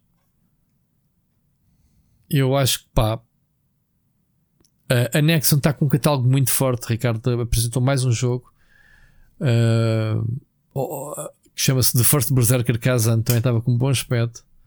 Portanto, a Nexon está eh, com um catálogo muito forte nos próximos anos, tem vários títulos. E olha, podia dizer mais jogos, mas para já ficamos por aqui. Já agora, Twisted Metal Season 2 anunciado. Já, já viste a primeira? Não. Nope, nem parece que vai haver. Uh, eu tenho alguma curiosidade mórbida, se calhar daquelas séries que a gente não lhe dá um chaveiro e depois acaba por ser divertido. Vamos ver. Um, vamos ver. Há aqui um jogo que uh, alguns produtores do The Division juntaram-se para fazer um jogo que eu agora não sei. Tens um novo jogo da Hello Games, Ricardo. Finalmente eles vão deixar o No Man's Sky. Ah, eu vi, Viste? sim, um mundo. Light um mundo No Fire. Exato. parece estar com um grande, grande aspecto. Um grande aspecto, man. Boots Underground desta vez, de cenas mais uh, primitivas, né? Andares em cima de dragões e essas coisas todas, mais fantasia. Muito curioso. Acho que ele já tem créditos para a gente estar uh, uh, ansiosos com o próximo jogo, não achas? Recuperaram, digamos assim, os créditos. E pronto. Muito rapidamente, ou rápido quanto possível, foram estes os anúncios. Uh, digerir isto tudo é sempre difícil agora com o tempo. É que a gente vai começando a registrar uh, os jogos. Mas há aqui muita coisinha boa anunciada. Muito jogo uh, menos palhafatoso. Estás a ver? Mais, mais es- estúdios novos que têm surgido de equipas de jogos, uh, de pessoal que esteve ligado a outros jogos. Estás a perceber? Há aqui muita, muita movimento desse. Provavelmente muita pessoal piadas à parte, foi despedido, já tem estúdios novos, né? E que acabam, se calhar é too soon, mas uh, pode ser que deem origem, obviamente, a novos uh, jogos uh, para o ano que estejamos cá a celebrar de outra forma. Para o ano, nos eventos todos, não é só neste. Estamos falados? Estamos, sim, senhor. Olha, muito rapidamente, já que estamos a falar do Baldur's Gate 3 uh, como prémios do ano, a Larian voltou a, a, a registrar aqui um, um- uns números do Baldur's Gate 3 que eu acho interessante de, de registar. Uh, a primeira estatística eu não me incluo nela, e tu também não, que é 1.3 milhões de jogadores completaram um jogo. O que não é nada mal, digo sinceramente. Excelente. Não sei quantos milhões é que o jogo vendeu, mas estamos a falar de uma boa porcentagem de. Mais do que o Starfield, que eu vi que Ah, ah, Olha, 8% das pessoas acabaram o Starfield. Ah, por outro lado, também havia um tipo que acabou o Starfield pela 33 vez, acho eu. Não me perguntes. Tipo, acabou o jogo 33 vezes. E sabes o que é que lhe aconteceu? Então, O, o jogo tem um sistema de gameplay meio. eh, que te introduz coisas estranhas no jogo a cada nova run. E então ele diz que, que era a última run dele que ele tinha sido e 33 é o número perfeito, vou deixar o jogo. Sabes o que é que lhe aconteceu? Apareceu-lhe a personagem que ele criou na primeira run como um NPC lá. olha, Pô, é brutal isso. É mesmo brutal. Portanto, eu não sei como é que funciona o sistema gameplay, o que é que tu assumes quando tu reencarnas, digamos assim. Mas ele encontrou-se ele próprio. Portanto, não deixa de ser eh, caricato e fixe. Com respostas e diálogos e conversa e relembrar-se coisas que lhe aconteceu durante a campanha. Uma coisa assim parecida. Não sei se estou a inventar, mas eh, há, há, uma, há assim, algumas interações dessas estranhas. Portanto, 94% dos jogadores criaram uma personagem de raiz, o que é interessante porque eles têm várias personagens eh, já com a história pré-definida, né? Embora o jogo aconselhe a criar a tua personagem na primeira run. Ahm, Para tu teres ideia, maluquice, e aqui mais uma vez eu não me enquadro no, no editor, portanto, o total de jogadores combinado passaram 8.196 anos só no editor de personagem. Este pessoal é muito doido. Há pessoal que perde horas a criar a personagem perfeita num jogo. Eu não sou capaz. Uh, 1.4 uh, 1,24 milhões de jogadores foram transformados numa daquelas rodelas de queijo gigantes. Portanto, deve ser alguma magia do jogo que me passou ao lado. Mais algum número curioso. Uh, o Honor Mode acho que é o modo roguelike, penso eu. Portanto, 158 mil jogadores e que 34 mil morreram neste modo. Eu acho que sim, que o Honor Mode é, é o modo permanente. E apenas 450 grupos completaram o jogo no Honor Mode. Portanto, os grandes jogadores. São, são números giros. Uh, outro. Foram criados 14.4 milhões de personagens no jogo. Um, total playtime eles têm 452 milhões de horas, portanto equivale a 51.662 anos. Ok, são números acumulados, obviamente. Eu acho que é isto. Yeah. É isto, Ricardo. Gostaste dos números? Gostei. São sempre curiosos. Vamos, vamos avançar para outro tema que tu gostas muito. Lembras daqui a um tempo uh, fazermos uma aposta se o Day Before era um scam yes. ou não? Epá. Quem ganhou a aposta? Quem ganhou? Fomos nós. Desculpa, eu não me devia rir, meu, a sério. Eu não me devia rir, mas o que é isto? Pronto, felizmente o Steam tem uma ferramenta uh, no qual, no qual este, este jogo podes dar refund. Portanto, se não jogares duas horas, e há muita gente a dar. A dar refund. Nós sempre duvidámos destes estúdios. Eu fiz um vídeo, falámos aqui no podcast que isto era um scam brutal, porque há uma semana do jogo. Só uma atualização, Rui. Ah, desde há uma hora o jogo foi retirado do Steam. Foi retirado? Foi. Pois, porque há, há duas horas atrás o estúdio uh, disse que fechou portas. Portanto, Eu quatro dias depois de ter lançado o jogo. Será que não foi Valve? Para, não dá para comprar, não dá para comprar. Mas foi Valve que fez, que retirou. Tu vais lá, não, não é possível comprar. Pronto. Uma semana antes do jogo, supostamente a data de lançamento do jogo, eles nem sequer tinham um jogo lançado no Steam ainda. Lembras-te? Pois eles vieram dizer: Ah, a Official Statement, a, a Fantastic, que é o nome de, do estúdio, uh, estamos a anunciar o fecho do estúdio. Uh, infelizmente, Day Before falhou financeiramente. Quer dizer, não conseguiram fazer o scam, não é? E portanto, a falta de fundos para continuar. Portanto, uh, Uhum. Eles estão neste momento preocupados em pagar as dívidas aos seus parceiros. Vamos ver. Eu, eu, acredito nisso. Vamos ver se isto é mesmo verdade. E portanto, eh, eles queriam eh, lançar novas patches e revelar o seu potencial todo o jogo, mas infelizmente não tiveram financiamento para continuar o trabalho. Ninguém faz esta análise, Ricardo, em 4 dias, certo? Porque se o jogo tivesse minimamente agora, qualidade. Uma coisa. Uh a malta recebeu o Steam, acho que estabeleceu um mecanismo de refund, mesmo para quem tem. Tu só podes fazer refund que se tiveres menos de duas horas de jogo, não é? Sim. Eu estou a ver agora na discussão oficial, malta a pôr eh, imagens, não só o Steam retirou o jogo de venda, como, está como a dar product uh, refund, refund automático se tu total. carregares. Sim. Mesmo que tenhas mais horas de jogo, refund. Ou seja, foi mesmo para destruir, é para destruir. Na, na acaba disso, pá, pá, treta desta malta que vem para aqui. Epá, mas se já tentaram armar-se em espertos e.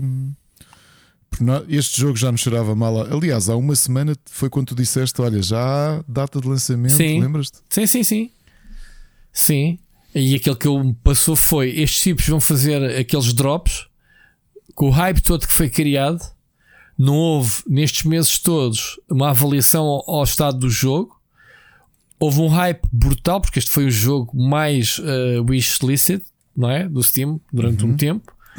Por causa daquele ser trailer com visuais. Eu, eu a mim caiu-me logo quando eles disseram que aquilo era um MMO e eu a ver, hum, isto parece-me um shooter.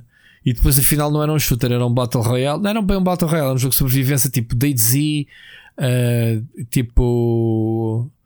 E, só aqui uma nota. Uhum. E eles são capazes de estar mais entalados do que. Eles podiam ter sido um bocado mais espertos. Então, Não esquecer que o Steam paga a um mês. só daqui a um mês. Exato.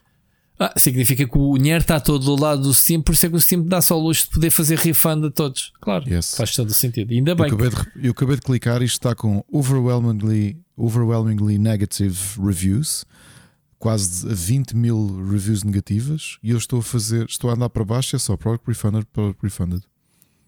Pois. Ou seja, mais scam que isto, nunca.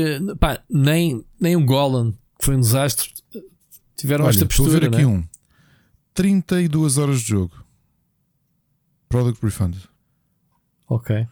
Portanto, eu acho que eles tentaram armarem espertos e, uh, e o- a Valve disse: Ah, então olha, amigos, como isto é um scam, provavelmente programaram isto para refund automático.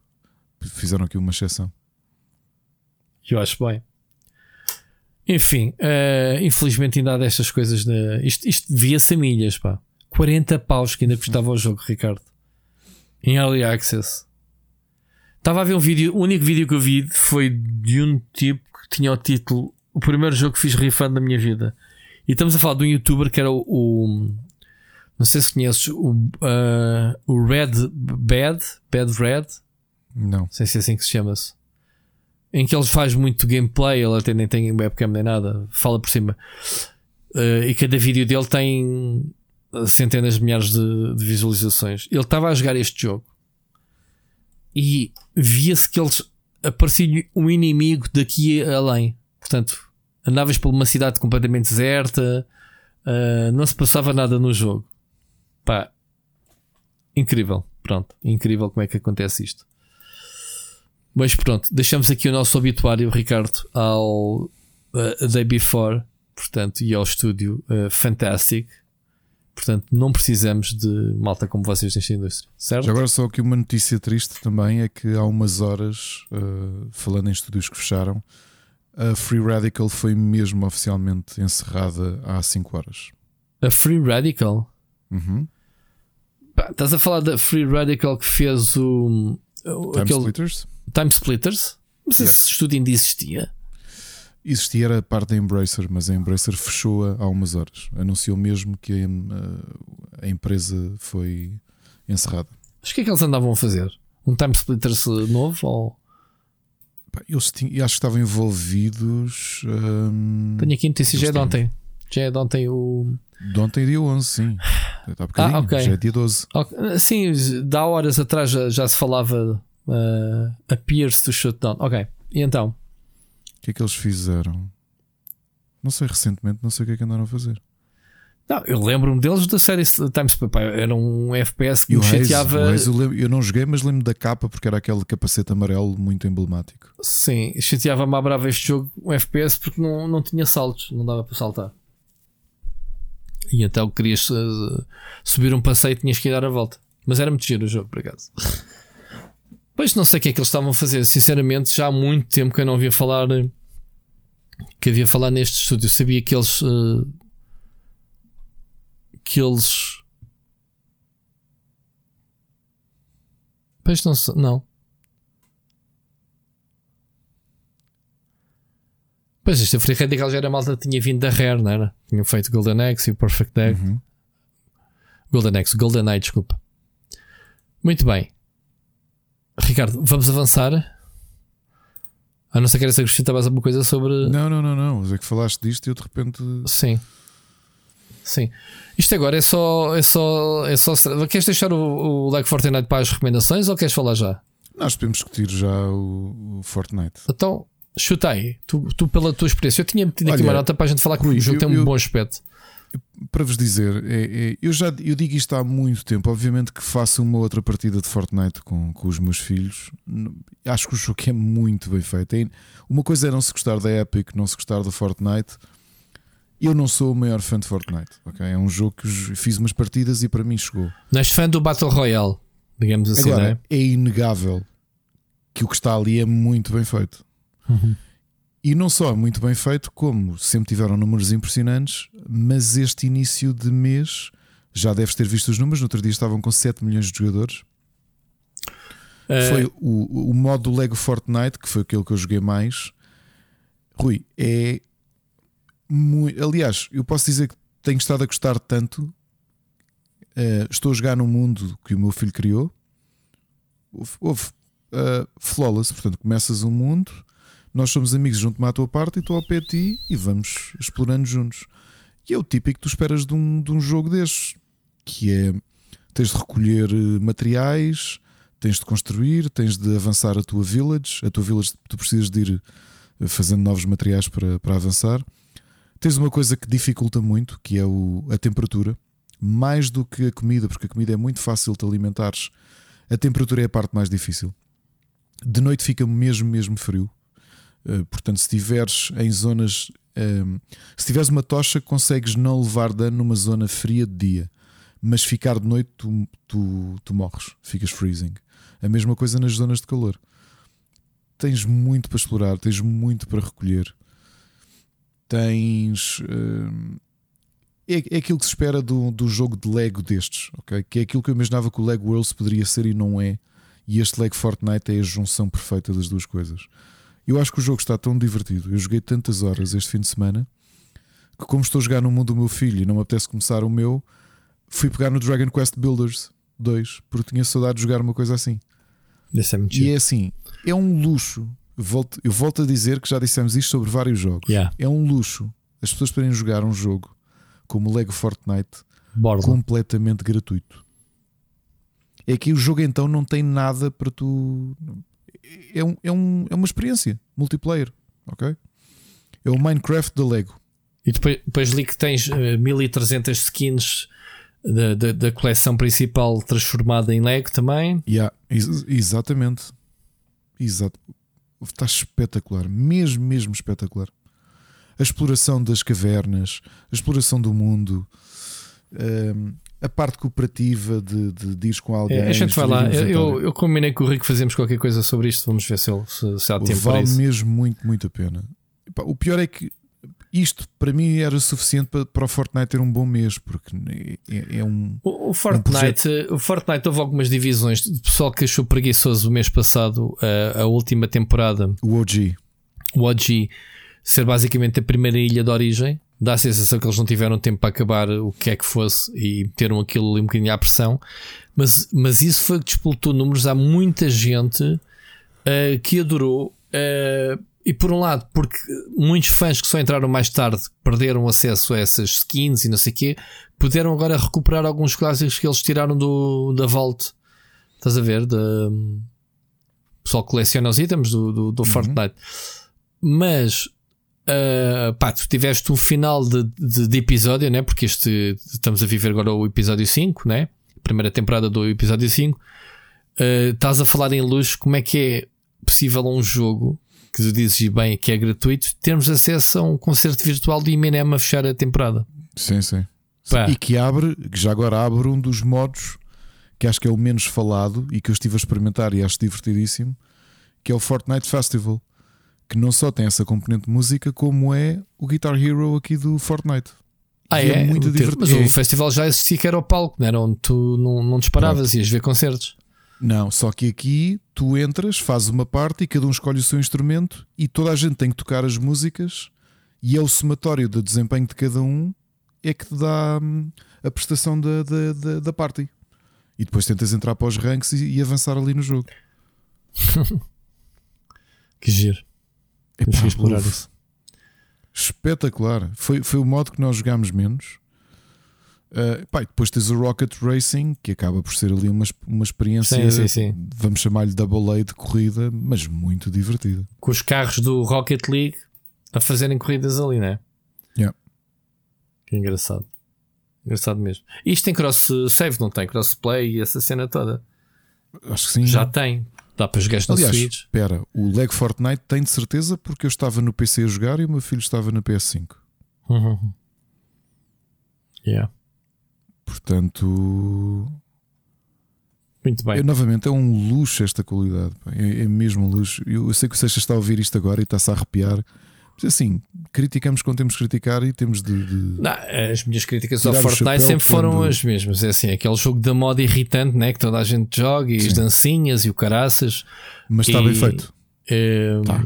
Está bem feito. Não- Sim, não mas está tecnicamente brilhante mesmo, porque está ali É. tudo. Pá, isto irrita, sabes o que é que irrita? É no, no jantar da minha empresa acabámos, eh, acabámos a noite num bar a beber um copo e havia música com DJ, havia tipo, não era uma discoteca, mas podias dançar. Mano, olhavas à volta e vias os putos com, com, com as dancinhas do Fortnite numa discoteca. Com os moves do Fortnite, sabes aquele muito famoso das mãos, para a frente e para trás? Sim, sim. E outras, e outras assim, mano, aqueles putos de Fortnite, meu.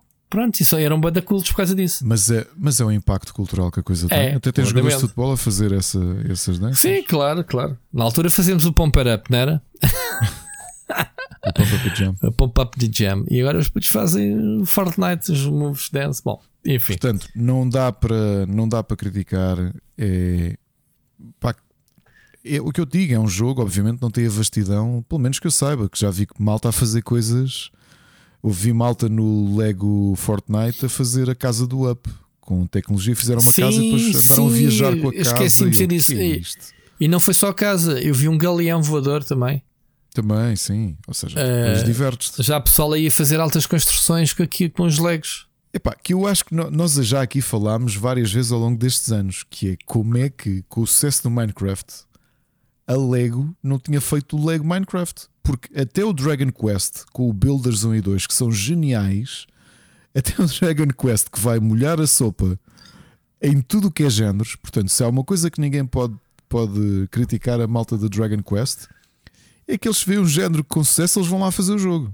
Aliás, já agora, Rui, eu, eu comprei os dois jogos de Dragon Quest, chegam na quinta, comprei na Amazon hoje, porque tu tiveste o mês passado o Dragon Quest Treasures Uhum.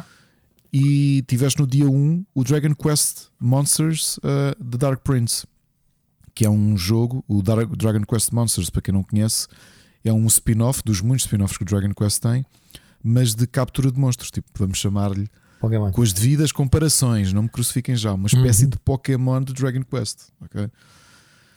E portanto, se o Dragon Quest foi inteligente para pensar, espera lá, isto o Minecraft bateu, vamos fazer o Minecraft do Dragon Quest, que é o Dragon Quest Builders, que tu também jogaste, não jogaste? Uhum. E que é muito bom. É bom. É. Como é que a Lego não tinha feito isso? A a Lego também tem os seus quantos êxitos, né? Tens a, a, a, a Travel Sales a fazer jogos de catadulpa de muito sucesso, E é? tiveste este ano a fazer o 2K Drive, não é? Que trouxemos aqui a análise. O é um 2K Drive que está no, no PlayStation Plus, que eu já eu fui lá de propósito. Eu raramente vou resgatar qualquer coisa ao Plus eh, e fui lá buscar esse jogo de propósito. É, e vais gostar. É, quero muito jogar. É, Agora, quando, é. quando acabar estas febres, estas É o- coisas, é quero ir lá picar. É o. Forza, é o Forza Horizon da Lego. Pronto, Sim, o open world com coisas para fazeres e colecionar carros e essas coisas. É pá, gosto tanto disso. Gosto tanto disso. Eu tenho que me ir entreter ali na, E vais-te e vais entreter, na- depois na tens portátil. desafios diferentes. Vai, vais-te entreter no mesmo. portal portátil. Portanto, yeah. Pois tu. é, esses, esses joguinhos ali a correr são smooth, Ricardo. É, pois é, que eu te ia dizer isso. O Portal é um luxo não é? nesse, nesse aspecto. Yeah. Enquanto eu não decido qual é que é a, a máquina de PC que eu vou comprar, se é que vou comprar alguma vez, mas muito indeciso ainda o que é que vai acontecer. O Steam Deck ou, ou Rogalai ou da Lenovo, estás a ver? Queria ter uma dessas. Qual? Não sei. Vamos ver. Olha, avançando. Pá, já aqui falámos do Arkham Knight, ó ó- ó Ricardo. Ou seja, Uh, como sabemos, saiu para, para a Switch o, a série Arkham, não é? A trilogia de Arkham, que inclui, obviamente, os três primeiros filmes, os três primeiros os primeiros jogos, não, e não Origins. E então, além de que o Siri já tinha aqui reportado uh, connosco que só apenas o primeiro jogo está no disco, portanto, os outros dois tens que sacar a net. E depois tens claramente um, um, um terceiro jogo, portanto, o- relembra-me lá o nome dos jogos, portanto, o, o Arkham City, o Arkham uh, Asylum, a City O- e depois o Arkham Knight, certo?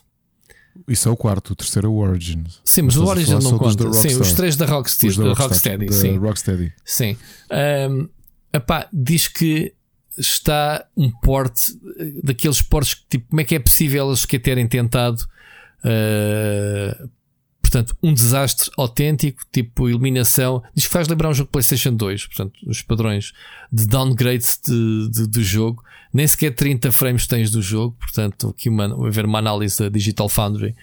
Uh, como é que. Como é que como é que isto chega, Ricardo, nesta, nestas condições? Tu, tu não tens, para não, esta trilogia na Switch? Não, não, não. Não sei.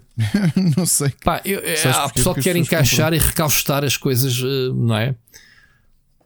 E depois de ter visto o Mortal Kombat na Switch, acredito em tudo. Pois pá, não sei o que é que. É assim tão apetecível que já estamos numa. Tipo, lembras que, que a Electronic Arts fez durante anos com o FIFA? Que é pá, isto não tem, motor não corre na, na Switch. Já te inventar aqui uma cena legacy e andamos durante anos e anos a, a, pronto, a apanhar o pessoal desprevenido que, que comprou os jogos. Fizeram isso. E depois temos este tipo de situações, pá, que é um jogo que já tem muitos anos também, mas que chega de forma miserável uh, e comparável, digamos assim, então, ao que era feito na, na PlayStation 2. Isto nem sequer é um jogo de PlayStation 2, relembro-te disso. Mas pronto, fica aqui uma nota. Se tens alguma coisa a acrescentar ou não, avançamos, porque era só mesmo para deixar este reparo. Voltando aqui ao GTA 6, Ricardo, também para discutir contigo.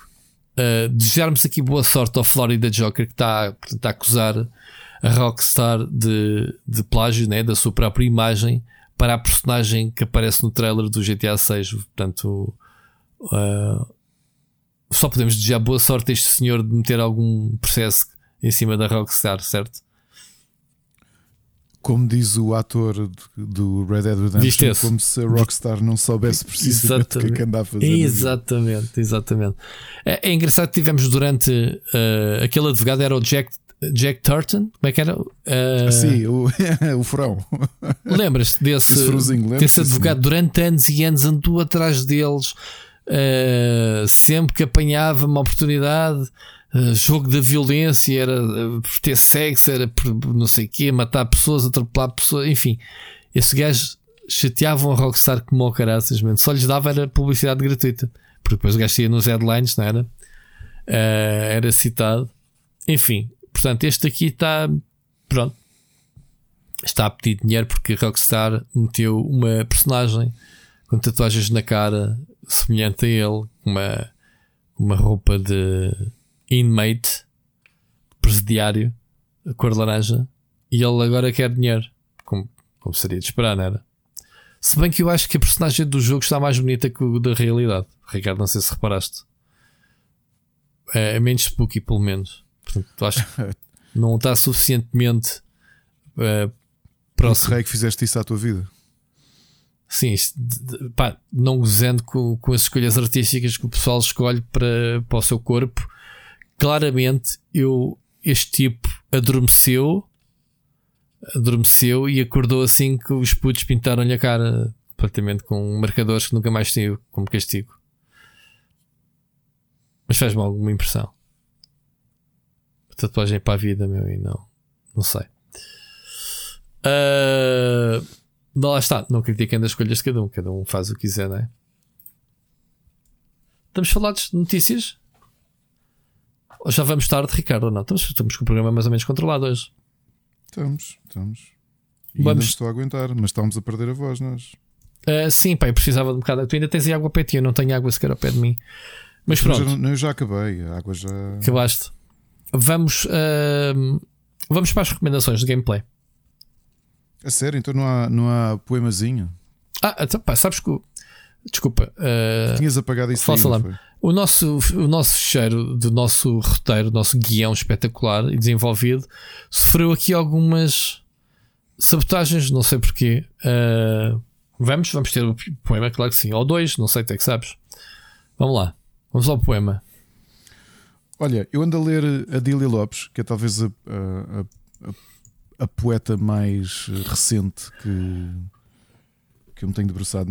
Normalmente leio, sobretudo, uh, poetas do, do, da primeira metade do século XX. E, mas a Adília Lopes, que lançou há pouco tempo a sua, a sua antologia de poesia reunida 1973-2021 pela Síria Alvim. Uh, eu já andava há um tempo para, para ler e tenho descoberto porque ela tem um tom muito Ele tem um tom muito cru e muito.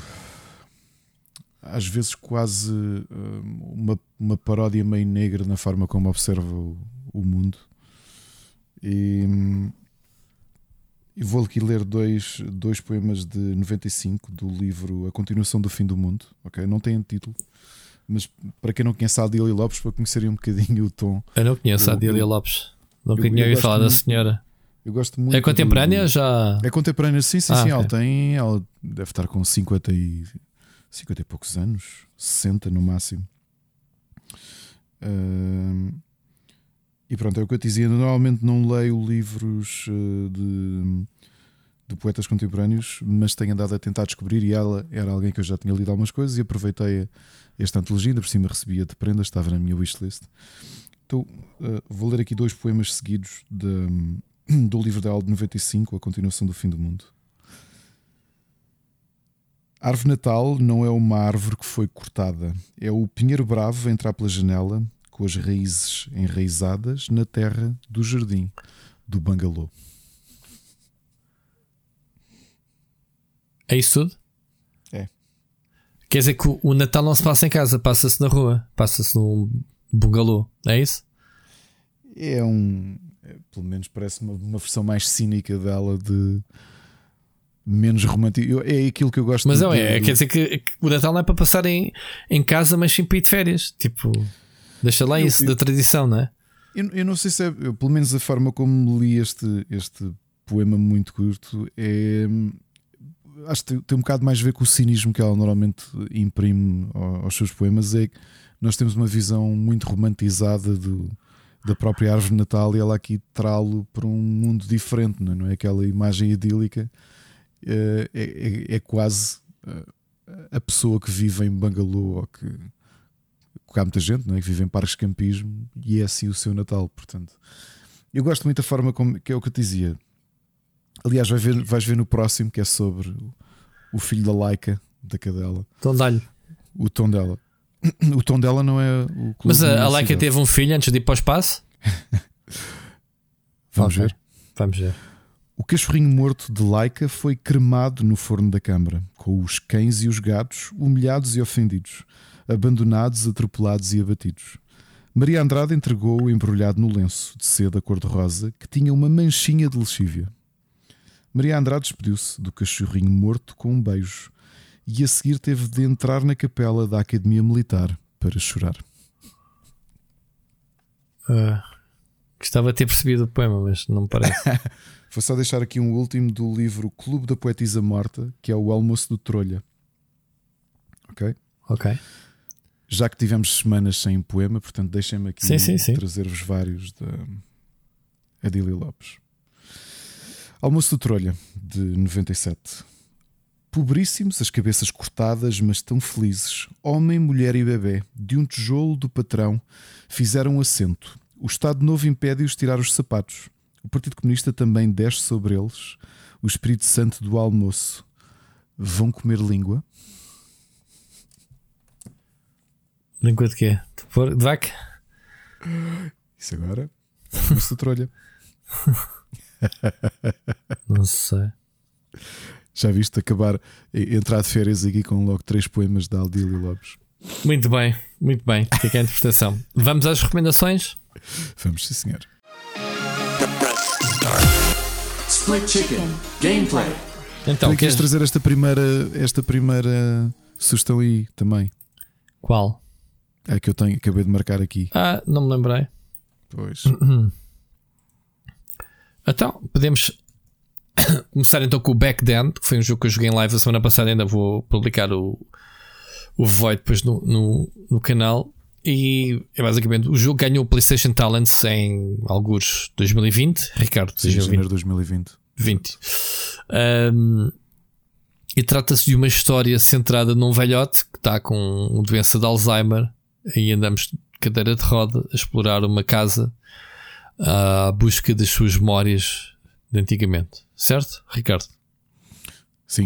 Que é que queres falar eh, background do jogo? Explica-me melhor que é o O contexto. o- sobretudo para quem não viu a para quem não viu a live ou quem, quem tem curiosidade é hum, foi um jogo feito por quatro pessoas. Uh, a história está mu- muito, muito interessante. Eu, novamente, eu não o acabei, mas li na altura que o guião estava a ser escrito. Eu fui lendo. Excelente voice acting. Tu Sim, conseguiste é ver isso logo. Sim, sim. Excelente, excelente ambiente em termos de som. E, e é um jogo de Unity, mas está muito bem, visualmente está muito bem conseguido. E portanto, tudo, tudo modulações originais da equipa. Eu acho que, novamente, eu acho que eles estão mais do que de parabéns. Só que falar muito da história do Thomas, o Thomas, é o nosso protagonista, é um escritor em final de vida. Nós jogamos grande parte do jogo em, em cadeira de rodas. E aquilo que tu viste ainda nos momentos em que jogaste é que ele está na sua casa, mas uh, uh, a memória que ele tem das divisões vai começando a fundir-se e a tornar-se cada vez menos clara. E tu notas isso, se calhar, a primeira vez no quarto da filha, Uhum. porque ele vai lá à procura do. Tu sobes aqueles elevadores para cadeiras de rodas, não é? Daqueles de, de- de escadas, e quando vais ao quarto da filha, que está praticamente vazio, encontras a chave, mas quando voltas a olhar para a parede, eh, começam a aparecer os pósteres que ela tinha Uhum. quando, era, quando era mais jovem. Eu acho que o jogo, eu, eu, novamente, acredito, ou tomem com um grão de sal aquilo que digo, porque obviamente tenho uma proximidade grande ao jogo e acompanho o seu desenvolvimento. Eu, eu, eu não podia estar mais orgulhoso daquilo que eles, aquilo que eles atingiram, sinceramente. Muito bem. Portanto, Ok. malta, está disponível no, no Steam. Podem, podem já comprá-lo e ajudar então este estúdio. O jogo é interessante. Tenho que ver esse jogo mais. Isso era e é o jogo em duas horas e meia, três horas faz o, a Fica- história. Acho, acho que vais gostar. É daquelas coisas que lá sentas-te um dia com calma e, Yeah. e, e- porque é daqueles que o, o stream não é propriamente. Acho que não é o sítio ótimo para, para jogar o jogo. Sim. Pá, e estava a avançar e depois estava a dar spoiler a, a quem o jogo pequeno potencialmente fosse comparar e pronto. Não quis estar a, a avançar também mais. Muito bem. Tu tens aí outra sugestão de um jogo que eu já joguei a demo. O Ugly. Já jogaste? Foi a versão final? Uh, Sim, tenho andado a jogar e estou a gostar imenso. O Ugly. É muito giro. O, É o Ugly é muito muito giro, ao contrário. É, não é nada de feio. no Portanto, nós jogo. temos uma figura. Ele é um bocadinho estranho, o protagonista. É um, é um puzzle platformer em que nós uh, jogamos com o reflexo, ou seja, com a simetria de um reflexo no Sim. espelho. Tem muito braid também ali, né? Sim, Sim. muito, muito, muito. Então o que é que fazemos? Nós temos um puzzle para resolver, colocamos o pedaço de espelho num sítio e a partir daí a nossa simetria, temos uma projeção da nossa simetria que se move simetricamente a nós, que não é uma coisa nova, aliás. o- Sim. Temos o Binary Land, que é um, um jogo que eu adoro de 8 bits, que já fazia isso. E, Sim, e mas o Prince em- of Persia também fazia. também fizeste isso. O que, é, que- o que é que aqui fazes? É que tu podes ir intercalando. Se carregares no X, se estiveres a jogar com um comando, tu- o teu corpo passa para o do reflexo e vice-versa. É assim que tu vais resolvendo os puzzles. O que é que eu acho que o jogo está muito bom? Porque não tens palavra nenhuma. Não sei se chegaste a desbloquear algumas memórias. Tu não sabes bem o que é que está a acontecer com, com- Não, não com aquele protagonista. Nem sabe porque é que lhe chamam resolvendo- ugly, nem porque é que ele é ugly, nessas coisas todas. Eu não avancei muito e também não vos vou dar spoilers porque isto é logo para aí a primeira memória. Porque nós vamos, tu podes desbloquear memórias, são quase são os colecionáveis. Tu podes resolver os puzzles e avançar a história. Mas se quiseres um bocadinho mais longe, normalmente em alguns cenários tens um, um- tipo uma segunda, uma segunda camada de puzzle mais difícil que se resolveres desbloqueias uma memória.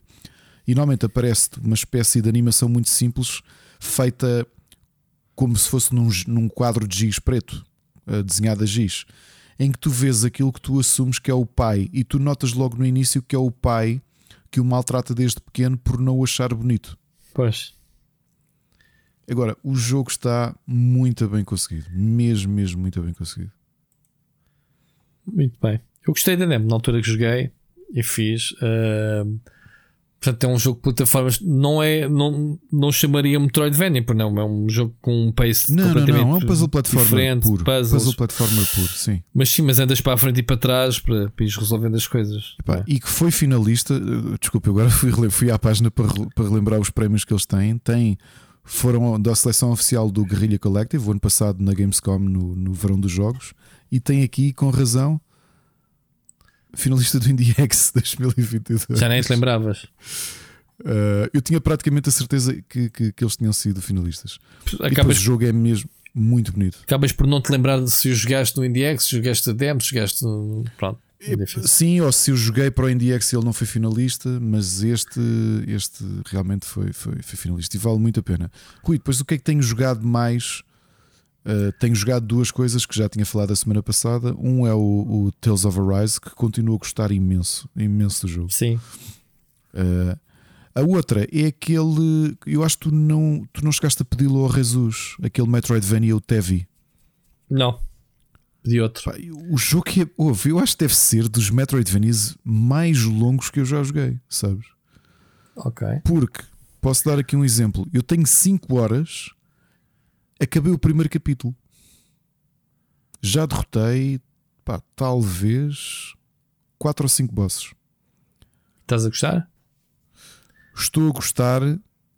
eh, o que posso sentir ainda assim, isto que eu estou a dizer de ser o maior Metroidvania que já joguei, talvez por um lado também seja a crítica que lhe apresento. É que muitos dos, vamos chamar-lhe biomas, não é? Porque Normalmente os, os- este tipo de jogos tens isto, não é? Tens, temos uma espécie de biomas.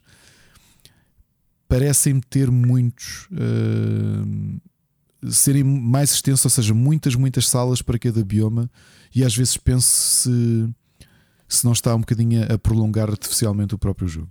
ok? Uhum.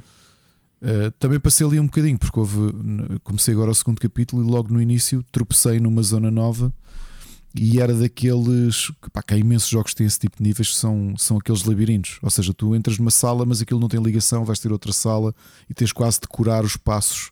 Tipo, vou para a esquerda aqui, caio neste aqui, volto para trás naquele, e aí demorei um bocadinho. Agora, é, é- o combate está afinadíssimo, tem uma grande variedade de. Tem, o, o combate às vezes tem até elementos de bullet hell. Como é que se chama-se? Isto. Vou escrever aqui. TEVI, T-E-V-I. O Jesus é que está a promover, portanto, o contacto Tevi. porque ele. Não, não, isso é, é para escrever também aqui na lista. Sim. Mas vou, vou, vou contactar.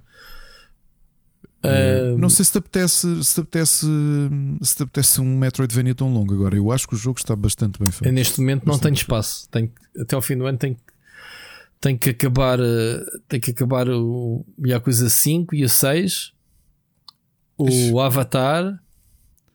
O Avatar ainda não recebi por acaso, agora que falas nisso. Uh, pronto, também posso falar agora. Uh, mas pronto, antes de falar do Avatar, recebi outro jogo também indie, o Born of Bread. Não sei se, sim, se esse sim, sim, sim, sim, sim. É basicamente um RPG uh, na onda do Paper Mario, portanto tem mesmo assim um estilo cartoon, assim um estilo animado. Um, E lindo. de exploração e, e tem combates por turnos em que tu tens também aquela mecânica de timing, né? que agora andamos sempre à procura nos jogos por causa do, do Mario, dar aquele toque final né? com mais pujança. E o jogo é muito bonito. Eu não avancei muito, pronto, eu fiz um videozinho em torno dele. Ah, tu jogaste esse jogo? Joguei um bocadinho. Aliás, já o tinha há um tempo porque eles concorreram. Não, não concorreram. Eu não sei porque é tenho o jogo há algum tempo, mas sei Yeah. que eu tenho. Mas pronto, Uh, Vale a pena espreitar. Ou, ou joguei uma demo, pá, já não lembro bem qual é que foi a razão pela qual, pela qual o joguei. Yeah. E então, o nome é curioso, Born of Bread, porque realmente somos literalmente um pão. Um pão que pá, misteriosamente ganhou vida de um padeiro. Tipo, ai, deixou um filho, aí sou pai, bué contente. Tipo, "Man, tens um padeiro. É, sou pai, da fixe, um filho, não sei o quê. Pronto, e eu, um jovem todo, todo, todo simpático. Só que depois andam lá umas. Saem de umas criptas, uns, uma espécie de uns vampiros. Portanto, tem esse, componente de magias que é o, supostamente os inimigos. Então agora andamos lá, vamos reunindo uma party, né? Um grupo de, de, de amigos que se juntam a nós. Neste caso, quem anda inicialmente connosco até é o nosso pai, o padeiro. Ah, e pronto, não avancei assim muito. Mas o jogo está muito bonito, tem um traço Está muito, muito giro. o jogo. bonito mesmo. Yeah. Acho que é, é assim um. Obviamente, grande inspiração no Paper Mario, é pá, mas muito, muito bonito. As personagens são muito bonitas. E pronto, para quem gosta assim de uma história ah, com diálogos e isso, parece-me que está aqui uma, Pá, uma e é tão fixe. Eu, eu sei que sou aqui umas. Um, no outro dia tivemos essa discussão na tua live discussão por causa de. Ah, mas porquê é que os jogos ainda existem? Não sei o quê. Pá, obviamente, para mim, eu eu acho que é. Eu fico tão feliz de ver eh, a qualidade cada vez maior dos, dos jogos. Obviamente, também contacto com centenas de jogos por ano. Aliás, mais. Estou, especialmente por causa dos índios, para uma média de 1300, 1400 jogos. Mas há tanta coisa boa a sair. Tan, tanta coisa boa. A sério.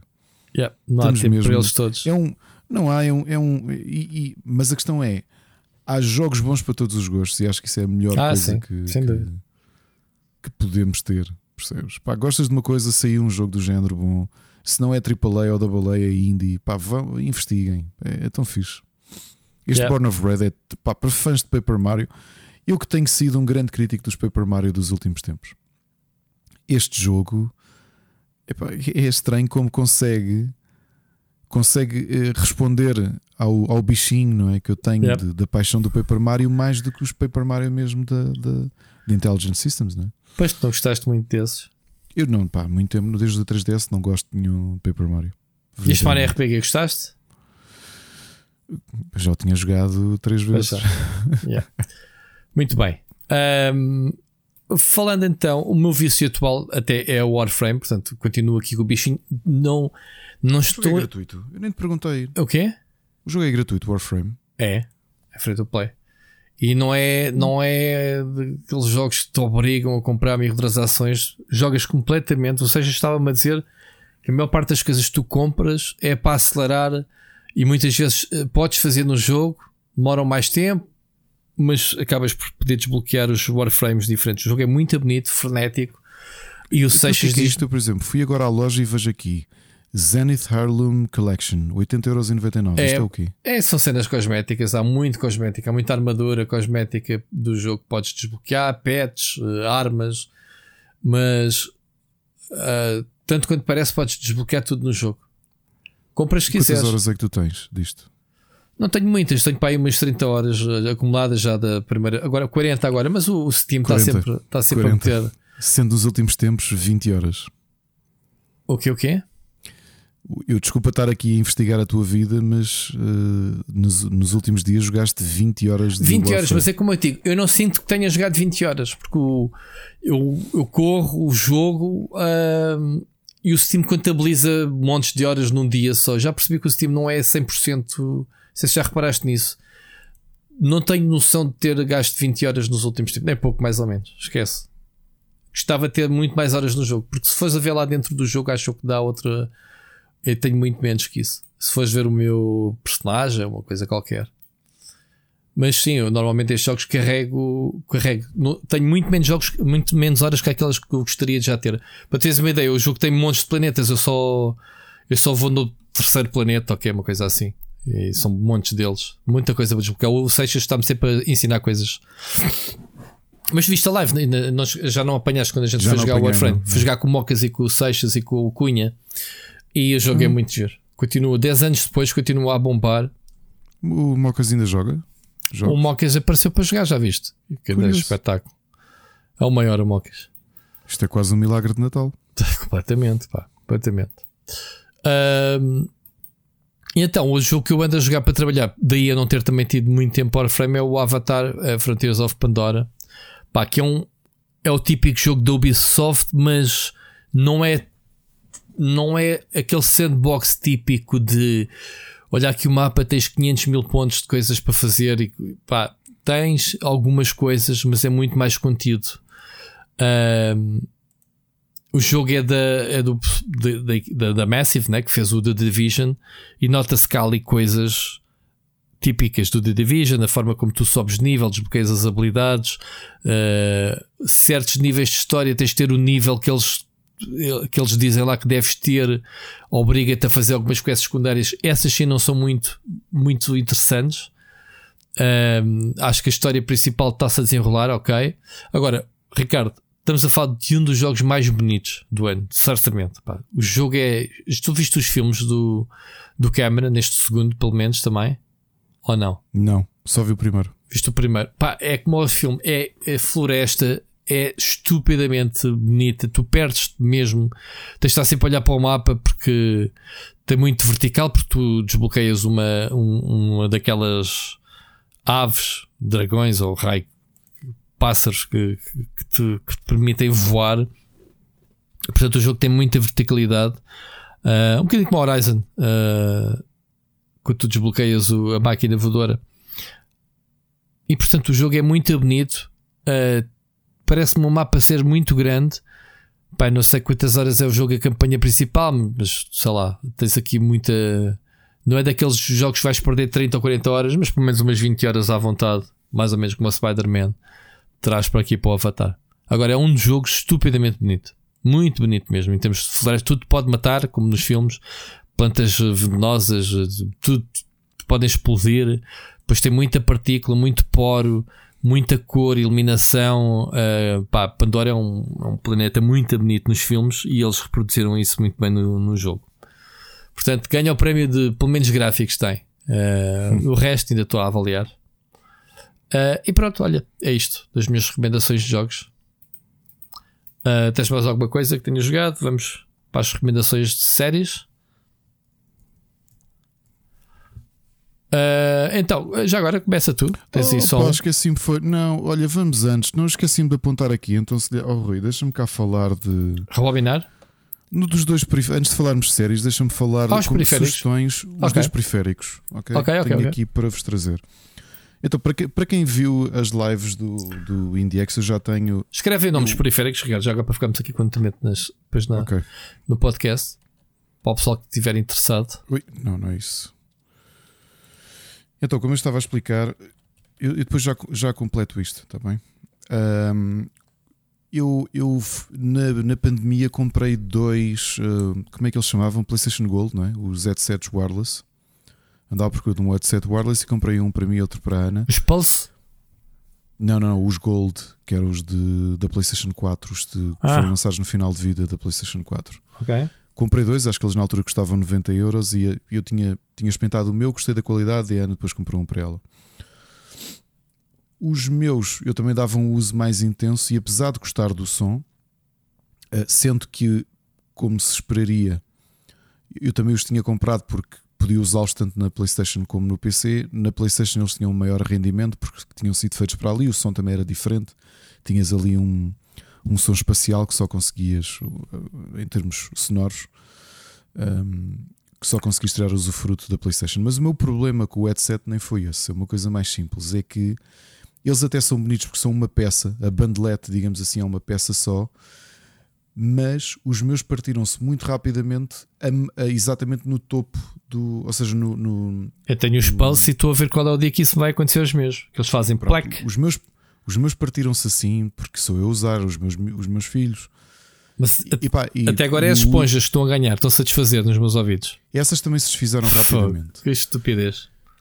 Como a Ana já não usava dele, eu deitei fora os meus, porque partiram-se mesmo a bandeleta e, portanto, só não se partiu por, por, de vez, porque como aquilo tem aquela napa por fora, a, a estrutura estava lá dentro partida yeah, yeah. e a napa ainda aguentava.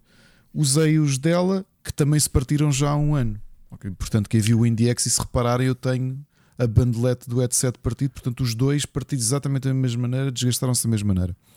E andava à procura de andei à procura de opções de headsets wireless, mas eu, o, meu problema com os headsets, os headsets é que faz-me confusão investir em excesso num, num headset, porque, porque acabam por ser materiais e eu acho que devem ser os periféricos que eu mais estrago. Quando, é, tinha, fio, de, quando tinha de fios era porque os fios eventualmente se estragavam os wireless eu sinto que ou são as esponjas que começam a, a desfazer-se e, pá, e de repente tens aqui. Eu vi aqui uma altura já com vários headsets que parecia que tinha neve preta no. no Sim, no nos, nos, ouvidos, isso. A Mónica está Nos ouvidos, sim, andas sempre com pedaços de napa preta. Tu sabes que eu tenho ali uns para deitar para o lixo das, uh, daquela marca HK ou uma coisa qualquer. Pronto, é uma. uma é marca de, de, de música mesmo de música, sim, que eles até uhum. têm uma grande parceria com a Samsung. E então eu, eu usei durante uns anos uns e eles pá, continuam a funcionar muito bem, com um som brutal. As esponjas já se desfizeram todas. A, a proteção de fora, a napa descoseu-se, descolou-se, começou a esponja a sair. Dos dois lados, já eh, colei, voltei a colar. Se eu, se eu arranjasse um estufador de auscultadores, e eu ah, mandava-os arranjar, porque eles são realmente bons. E então pois já okay, tenho... O som deve ser muito bom. Sim. O som é ótimo, mas não, não é isso. A estrutura uh, tecnológica continua a funcionar. Eles estragaram-se todos, foi pelas esponjas. Eu não consigo metê-los nos ouvidos, bate com os ferros na, no, nos, ah, sim, sim, nas orelhas, percebes? As esponjas já foram. Uh, por isso é que eu estou a dizer, um estufador que me arranjasse aquilo era brutal. E então tenho outros já, de supostamente de geração seguinte, que são mais pequenos, já não gosto tanto. E são mais recentes, são, são melhores e tudo, têm melhor som. Mas também dá HK? Sim, mas são menos confortáveis. Mas Ok. são aqueles que eu uso tipo na sala para jogar na porta, não, não os meto aqui no computador. No, no meu computador tenho os da, da Logitech, os. Uh, peraí, o- os A30, os Astro A30. Ah, não são os últimos, foram anunciados agora recentemente uns, mas um já mais antigo, wireless. Ah, gosto bastante também. Qual é que é o outro periférico que tens? Não, periférico então o que é que eu ia dizer? Ah. Andava a procurar algumas opções e, e, e, e dado pá, que, que acabam por ser periféricos, estragam. eu acho que de longe são os É, periféricos que mais estraga estragam. Sim, sim, sim. Andar a procurar aqui uma opção uh, de média gama e, e, e estava para encomendar os, um, um headset que me permitisse uh, colocar também na Switch, se eu quisesse, ou na, na PlayStation. E encontrei aqui uma opção da, da Geotech, que é distribuído pela Infocapital. E ia comprar uns que são os, T, os TX70, que eu dentro da gama até achei que eram os que tinham um preço mais interessante, que era 49,90 e, e acabei por receber uns, portanto ia comprá-los e, e tinha comentado com eles que ia à FNAC comprar, acabaram por me enviar uns e são os que eu tenho usado. O que, é que, o que é que me surpreendeu aqui? Acho extremamente confortáveis, portanto, tem, tem almofada, não tem almofada de tecido nas orelhas e na cabeça. Portanto, a bandelete tens a estrutura de a estrutura de bandelete de plástico, mas depois tens uma almofada no topo da cabeça que por acaso é uma coisa que alguns headsets me magoam. Não sei se te acontece também a ti. No Eu topo, a pressão que faz. comprido, sim, a pressão que faz, e Certo. aqui ela é almofadado no topo e hum, não, não tens napa nenhuma, ou seja, tens plástico na estrutura e depois as almofadas são mesmo almofada de tecido. Não, não tens napa nenhuma, não tens aquela pele, o que por acaso deixou-me logo, logo bastante contente. O que é que eu senti aqui diferença que não estava à espera? A qualidade dos graves. Porque, por exemplo, ali nos Gold, tu só sentias os graves se fosses para a PlayStation. Ok? Aqui tu tens um botão de equalização que já vem pré-definido sem equalização nenhuma, portanto um som mais flat, ou podes carregar no botão e ficas com um boost de graves bastante interessante. Então o que é que me está a surpreender? Pá, isto para 49,90 eu estou muito, muito surpreendido. A única coisa que não experimentei é a qualidade do microfone. Vocês estão a ouvir o meu microfone normal, o meu Shure SM58. Mas como eu uso o headset, sobretudo é para ouvir, fiquei surpreendido foi com a qualidade de, de, de som. Ok. Ok? Muito, muito surpreendido. Fixe. Portanto, se vocês estiverem à procura de, um, de uma hipótese de média gama, mas que eu acho que compensa bem o Tem rácio design giro, é todo, O design todo- é giro, tens todo umas gamer, bling bling, LED, ou como é que é? Esse, não, não, não. Preto, completo, todo preto. eh, e tens só uma linha azul no encaixe entre a bandelete, uma linha azul de LED eh, no encaixe do, do headset com, com, com os auscultadores. Os auscultadores têm um formato que por acaso nunca tinha visto assim nenhum, que são assim mais poligonal, parece quase um losango, não, nem sequer é arredondado. Ok. Agora, estou aqui com ele já, já há uns dias que estou com ele na cabeça, estou aqui já umas horas seguidas. Acho o som É o wireless ou com fio? é wireless. wireless. Ok. Podes usar wired, obviamente. Eh, pá, só que acaba por ser compatível com as consolas todas, com Android, com Switch, com Xbox, com, com PlayStation 5. E era uma coisa que eu estava à procura, era um- uma opção que não me deixasse. Pá, os Pulse eu sei que são espetaculares, só que eu não quero ter um headset, não quero ter a casa cheia de headsets, eu quero ter um headset Sim, que é. seja versátil. Yeah. Os Pulse vai, vai ser atualizado agora em janeiro, ca- caso te lembres. Com... E portanto, ou usas isto como com, Yeah. tem uma pen, não é Bluetooth, é uma, é um- é um- uma conexão própria, ou podes usar com jack. É pá, eu já estou farto de um bocadinho dos dongles. Eles têm que arranjar um dangle universal, porque eu já estou neste momento a usar um dangle para o rato Pois, e tenho um dangle para o teclado e tenho um dangle para o headset. Portanto, eu acho que estou a usar três dangles neste momento. Mas Já, paravam com isto. Ou seja, não ligo os ratos por fios, mas vou ocupar a mesma os USBs com, com os respectivos dongles. Mas pronto. Estou? então, Ah, sim, sim, sim. O que é que, o que, é Já que agora eu também vou fazer uma análise a seguir, já que estamos numa de, de hardware, vai, de periféricos. Sim. A segunda, periféricos que eu andava à procura, pá, Joy-Cons nós sabemos que são a dor de cabeça habitual, pá, e, e já temos, temos três, ah, aliás, eles estão a dormir, portanto já comprámos um quarto par de, de Joy-Cons para oferecer no Natal, mas eu andava à procura de uma opção tipo Switch Pro. Ok, tinha visto um modelo uh, também acessível na altura da Geotech e estive para comprar, mas ele tem estado escutado. E entretanto, aquilo que eu te dizia que vai sair para a semana, vai receber um exclusivo temporário. É uma marca francesa que vem para Portugal, como te disse, para a Rádio Popular para a semana e depois em janeiro vai chegar à Vorten e à Fnac, que é Oniverse. O primeiro produto que vai chegar são dois comandos muito similares ao Switch Pro Controller, que, como sabes, custa 69,90. E eu queria um novamente também queria uma coisa que fosse um comando que fosse versátil, que eu pudesse ligá-lo às plataformas todas, que fosse plug and play. Uh, e, e, gosto muito da ergonomia dos Switch Pro Controllers. Este Universe, o Universe que eu estive a experimentar e que tenho usado, chama-se o Black Star, que ele é preto mas é um, ele é escuro, mas na realidade o plástico é transparente em algumas zonas porque ele tem imensos LEDs. Tu podes configurar aquilo para ser fixo, com uma cor específica ou fazer animação. Duas coisas que eu tenho a dar os, os parabéns ao comando. É metade do preço do Switch Pro Controller e tem praticamente a forma dele. Para a gama de preço que eu já comprei muitos comandos, especialmente vindos da China, que às vezes até te ficam um preço próximo deste. Os botões geralmente são um bocadinho flimsy, pá, não, não, não, não resultam bem. Não, seja, de, rapidamente notas que ele parece um bocado perros. Este eu acho que são mesmo de muita boa qualidade. Eu não conhecia a marca de periféricos francesa. A outra, puro plug and play. Portanto, eu mesmo na Switch carreguei no botão pair, está feito. Carreguei no L e no R e está, está emparelhado e está ali a, a funcionar perfeitamente com, com a Switch. Já experimentei no PC, já experimentei na PlayStation. Excelente estou contentíssimo. E já sei o PVP que o, que, que o comando vai ter, vai ser 34,99. Okay. O que é para um comando, comando para, um comando com, para um comando com, com, com alguma qualidade. E outra coisa, muito leve. Eu, eu te, normalmente tu notas, eu pelo menos eu tenho notado a diferença. Eu tenho muitos comandos wireless, Xbox, tenho comandos cópias de comandos de Xbox, tenho muitos comandos Bluetooth. E normalmente quando, tem, quando são wireless, tu notas o peso é um bocadinho maior, porque a bateria, obviamente, que que traz-te, que te aumenta o peso do comando. Epá, este, eu quando abri até pensei, tu queres ver que eu, que eu arranjei um wired e não wireless, porque era muito leve, hum. parecia que não tinha praticamente nada dentro do, do comando. Epá, e tem rumble, tem bateria, excelente, eu acho que é uma ótima, uma ótima aposta. Novamente, só vão chegar às lojas Vorten e Fnac em janeiro.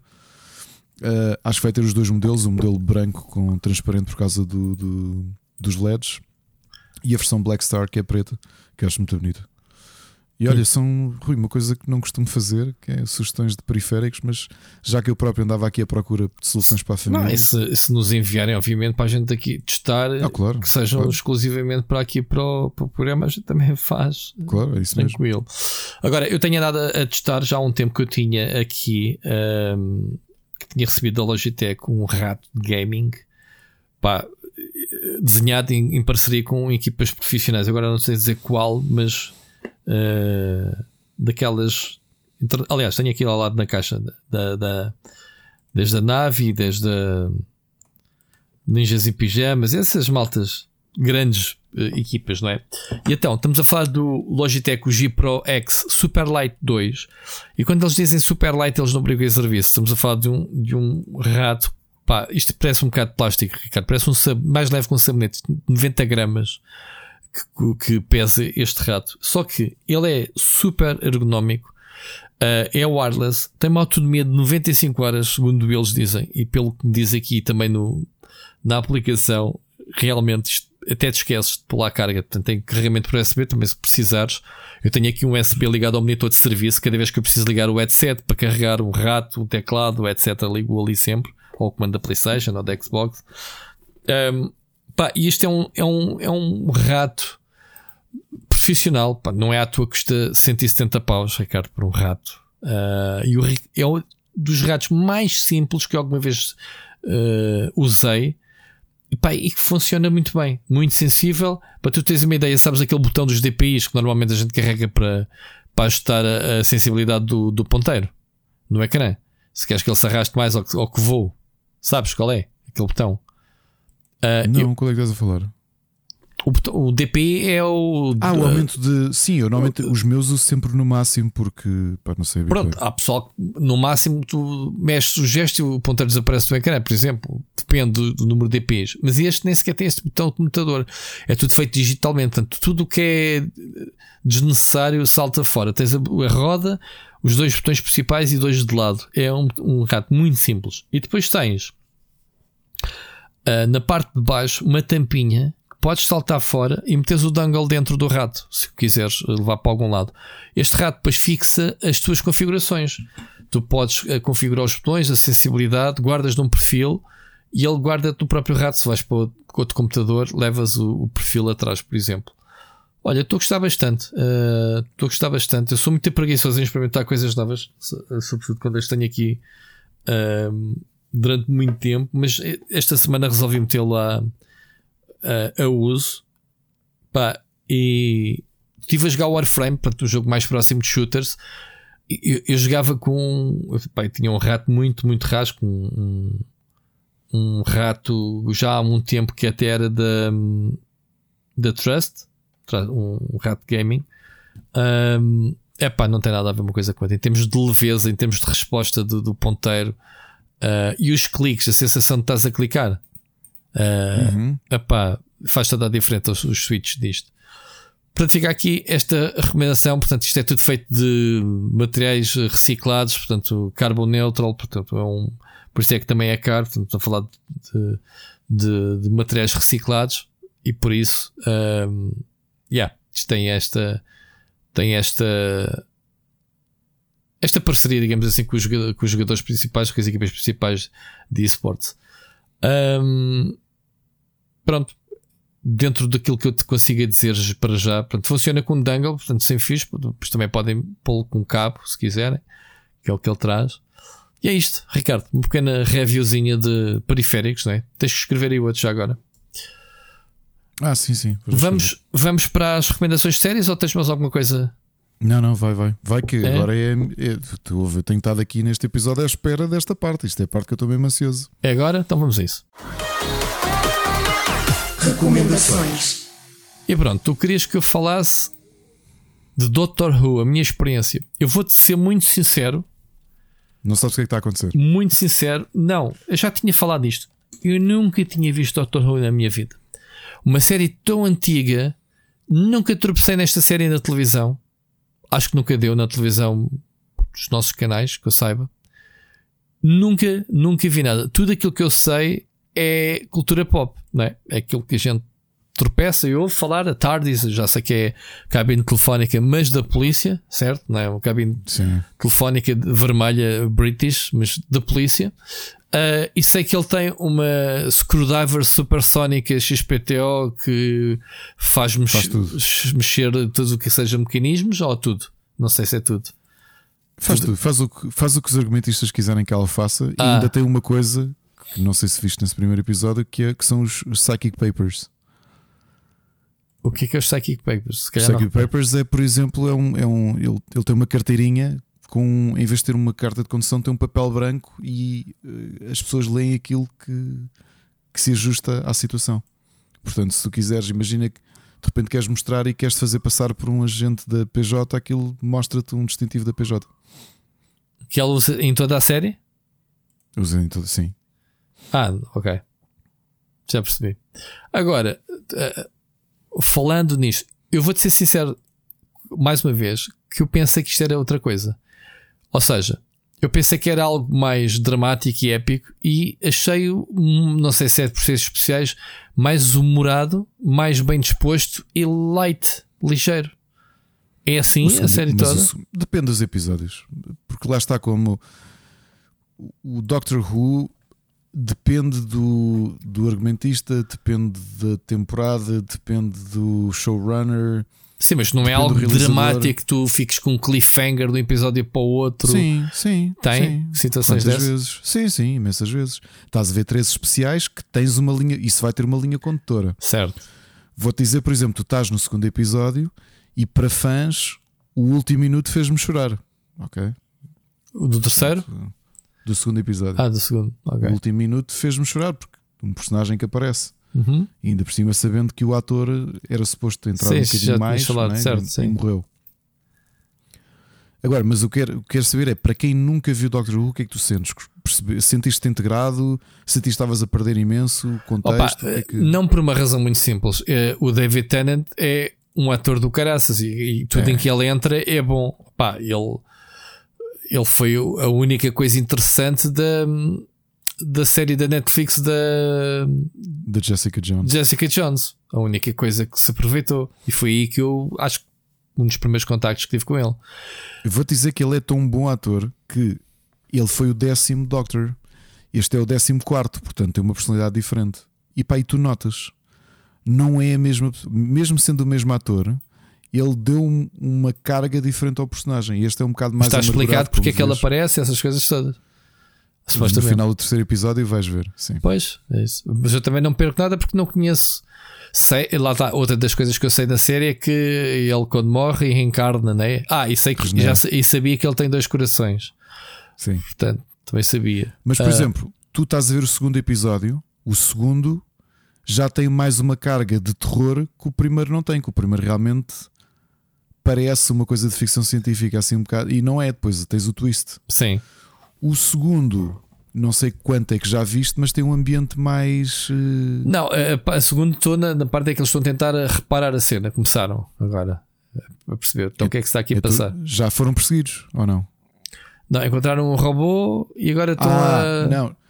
É esse episódio foi uma surpresa para mim porque ele de repente desviou-se por completo com um tom, não lhe vou chamar de terror porque não é terror, mas quase. Ahm, o terceiro também vai ter um ambiente mais, mais. Portanto, é como te digo, depende muito do episódio. E acho que é isso que tem de interessante porque se der podes ter episódios muito descontraídos e depois podes ter outros episódios mais pesados. eh, E é isso, ver Doctor Who é um bocadinho isso.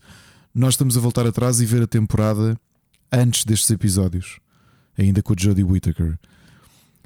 E por exemplo, estou a adorar os vilões que são novos, mas a história pá, não tem investimento nenhum, percebes? Porque é daquelas coisas que ou funciona ou tens química, ou os personagens, os atores têm química, ou então não vale a pena. Ok. Estou a perceber. Eh, e e- e o, que, é- e este- o que é que representa estes três episódios? É um especial que Não é de Natal, porque disse que ainda vai haver um especial de Natal, certo? Não, isto é uma comemoração dos 60 anos. Ah, 60 anos. Ok. Depois vai ver o de Natal, que já não é com ele. Que já saiu o teaser, não, já é com o Nguti Nguti Gatwa. Que é o próximo. Ah, que tu é meteste a próximo, imagem. que é o do Sex Education, sim. Sim, sim, sim, sim, sim, sim. Que é oficialmente. Mas normalmente é um, um Doctor por eh, season ou não? De- depende muito como eles querem, quanto tempo é que querem ficar. O, o primeiro do reboot, o Eccleston, ficou uma season só e regenerou logo no Tenant. O Tenant, se bem me lembro, teve três ou quatro. O Matt Smith também teve três. Eh, e o- acho que em média os últimos têm ficado duas a três temporadas só. Mas ela Mas ficou só um. muito cada- A Julie Whittaker, não, ela, né? ficou, ela ficou três temporadas também. Ah, três? Ok. Sim. É. Percebo nada disto. Mas, mas é curioso que eu estou a ver agora e até estava a comentar com a Ana. Eu acho que ela foi muito mal aproveitada. Não, eu não gostei do, do que o showrunner novo fez. Porque o, o que tu estás a ver agora com os Foi a especiais- única personagem feminina? Foi a única mulher até agora, sim. Mudou Ah, alguma coisa na personalidade e essas coisas? Muda sempre a personalidade, eles são todos completamente diferentes. Ok. Uh, o- o- uma coisa curiosa que eu acho que, que se nota a qualidade é que, para quem não sabe, o Doctor Who começou em 1963 e depois em 1990 a BBC cancelou. E em 96 tentaram fazer um telefilme, na altura com, com um, como é que ele se chama? Peter Gunn, como Doctor, que é o oitavo. E foi o telefilme na expectativa de ter sucesso e, e, e recomeçar a série. E isso não aconteceu, portanto, a coisa. Paul McGann, Peter, Peter Gunn, Paul McGann. Em 2005, o Russell T. Davies, que é atualmente o showrunner outra vez, tentou e relançou a série. E realmente ele conseguiu relançar a série em 2005, tanto que está a decorrer até agora, quase 20 anos depois. Ele saiu, depois foi para lá o Stephen Moffat, que era um dos argumentistas e era o criador da série um, da série Sherlock.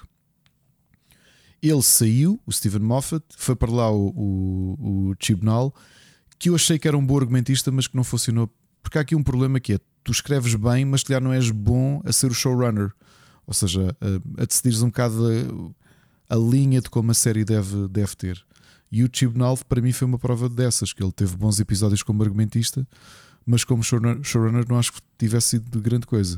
O que é que tu notas aqui? É este investimento da Disney agora, não é? O acordo que fizeram entre a BBC e a Disney para, para a distribuição mundial tem maior orçamento e tens o Russell T Davies outra vez a- no leme. Tanto que o episódio terceiro, ahm, o terceiro episódio que vais ver é também escrito por ele. Eu, eu gostei bastante do episódio, que já agora, acho que toda a gente sabe, não é spoiler, não vos estraga a história. O vilão é o Neil Patrick Harris do, Ok. do, do terceiro especial. Ok? Eh, por curiosidade, o Russell T Davies admitiu, ele já era amigo do, do Neil Patrick Harris, mas o Neil Patrick Harris não, tinha, não sabia sequer o que era o Doctor Who até ser convidado a ser o vilão deste terceiro especial de 60 anos. Muito fixe. Epá, eu. E novo contexto, desculpa, Rui, eu sei que depois me falar de Doctor Who e, eu não, mas é, é- eu, eu quero ver. Eu queria perceber onde é que eu começo a ver depois a série, porque eu podes acho. continuar daqui. Acho que podes continuar daqui, porque é assim. Ignoro os anteriores seasons. pá, se, se ficares com pica, vai ver, porque realmente tens ep- episódios geniais. Há montes de vilões que se calhar não vais saber quem são e era interessante veres. Nem todos os episódios são fixos. Há, há fases que também me custaram a ver. Agora, para quem está a começar agora, está a começar para mim com a melhor dupla de sempre, que é o David Tennant e a, e a Catherine Tate. Eles os dois. Em toda a série que eu vi, olha que não vi ainda a série toda, os mil e qualquer coisa episódios, mas já vi muito, muito, muito. Para mim, têm das melhores químicas, se não a melhor química da série toda, dos 60 anos de série. Portanto, eles aqui vieram mesmo com. O Tennant é o Doctor que praticamente preferido todas as, todas as sondagens a falar da história toda. Toda a gente coloca o Tennant como melhor eh, Doctor. E também te digo, de todos, é notoriamente aquele que é mais apaixonado pela série. Repara que sempre que o convidam, ele volta para fazer um especial. Sempre. Sempre, sempre, sempre. E os outros não. O Matt Smith depois foi para Hollywood, nem sequer ligou mais a isto. O Chris Eccleston também tem feito séries americanas, não tem ligado a isto. O Peter Capaldi e a Jodie Whittaker também não parece que estejam muito direcionados para voltar. Agora, o Tennant, e isso já se provou. Aliás, há uma carta que ele envia para a BBC. Está ele no secundário a dizer: Eu vou estudar eh, hum, teatro porque eu um dia quero ser o Doctor. Eu- A minha missão de vida é poder ser o Doctor. Hum. E, para, e notas, pá, ele, ele coleciona fotos com, com atores de, que fazem Doctor, percebes? Ele, ele coleciona coisas de Doctor Who. É a paixão dele.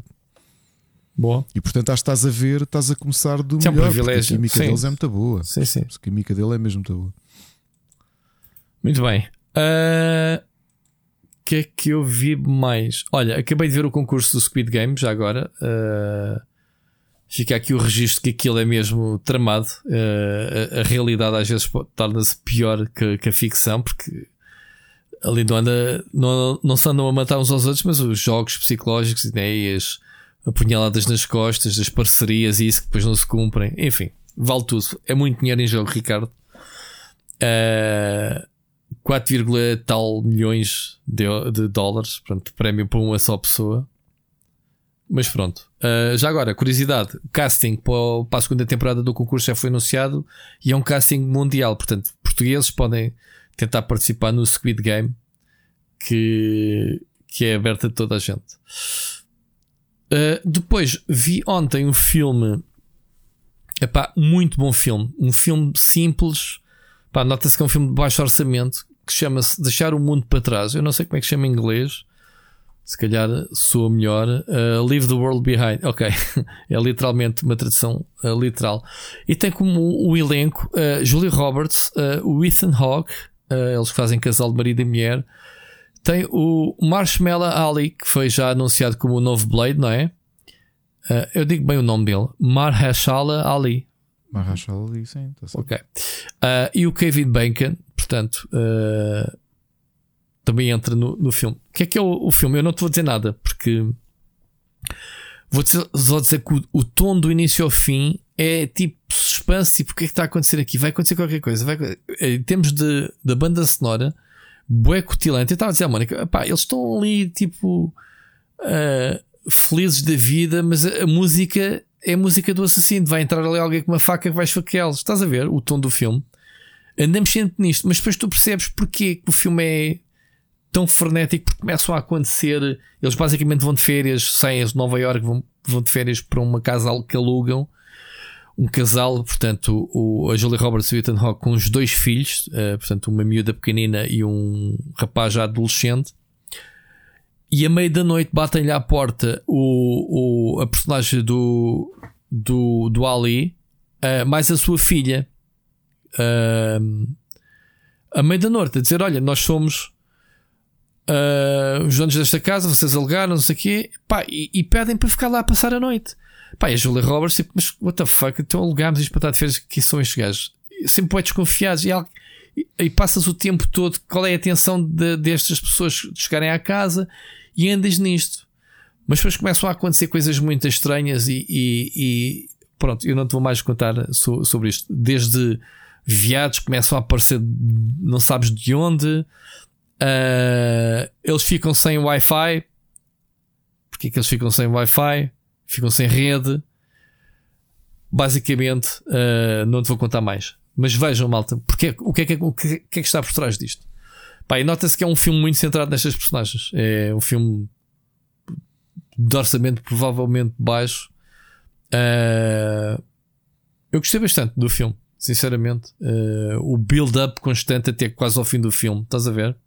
Tipo, uhum. o que é que se passa aqui, mano? O que é que, o que, é, o que é que está a acontecer? What the fuck? Estás sempre nesta. Mas não é de suspense, não é cena psicológica. Né? Pá, é, a psicologia é mesmo o tom do build-up do filme. Tipo, vai acontecer qualquer coisa. E a música também ajuda a criar esse, esse clima. Portanto, vejam na Netflix. Uh, acho que até é o filme mais visto da semana. Entrou logo para, o, para o número 1 um do, do ranking. Também com um elenco destes. E tu ias ver qualquer coisa, não era? Mas, mas gostei. Força, passa-te. Tens uma recomendação, não é? Olha, estava-me a apetecer ver. Para ter assim um vibe. Tava, tava, eu acabei de ver, como disse, acho que disse ou não, já não me lembro. Eu acabei de ver Criminal Minds. Faltava-me só uma temporada. E depois descobri que a série acabou, mas recomeçou logo como Criminal Minds Evolution. E aqui a diferença do Criminal Minds Evolution é que vem com um tom já de série Epá, como é que eu ia dizer isto sem ser sem ser mau? De série mais a sério, tipo série da HBO.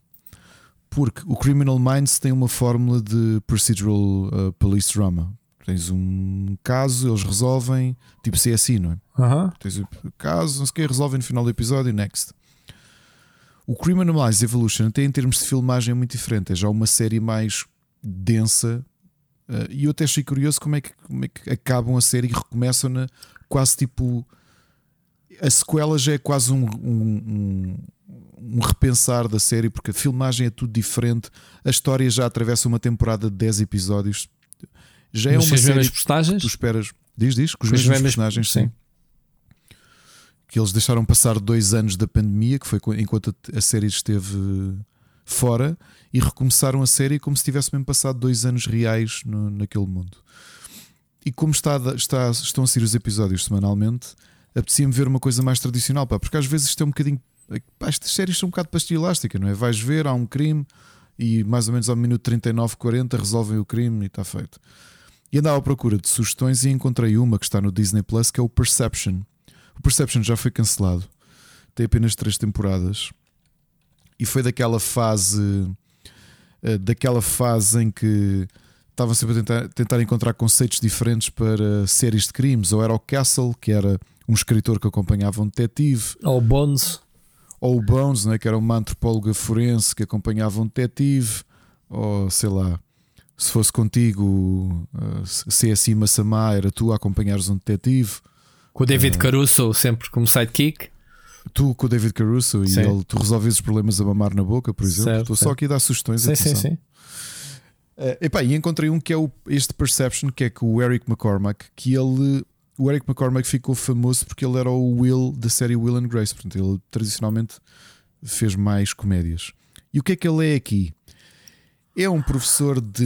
É um neuropsiquiatra, é, doutorado, professor da Universidade de Michigan e ele sofre de esquizofrenia. E ele é realmente um, um excelente neuropsiquiatra E uma ex-aluna dele da universidade, claro que vai-lhe pedir ajuda no primeiro episódio, no piloto, e ele começa a ajudar o FBI a resolver crimes. É o que se espera. Não acho que seja brilhante, eu acho que a interpretação dele é boa e por uma razão é que ele tendo uma esqui- esquizofrenia paranoica, tu ficas sempre na dúvida se ele está a falar com personagens que existem ou se são alucinações dele. E isso está muito escrito na, na própria história. Novamente, se virem esta série, é só se estão uma comichão com CSI como eu tive, em que me apetece ver uma, uma coisa destas, ok? Não vai mudar a vossa vida, não vai ser a melhor série do mundo, é o que é. Portanto, se precisarem de uma coisa diferente, não é um escritor, não é um antropólogo, não é, sei lá, coisas que já inventaram. Já inventaram toda coisa disto, não já?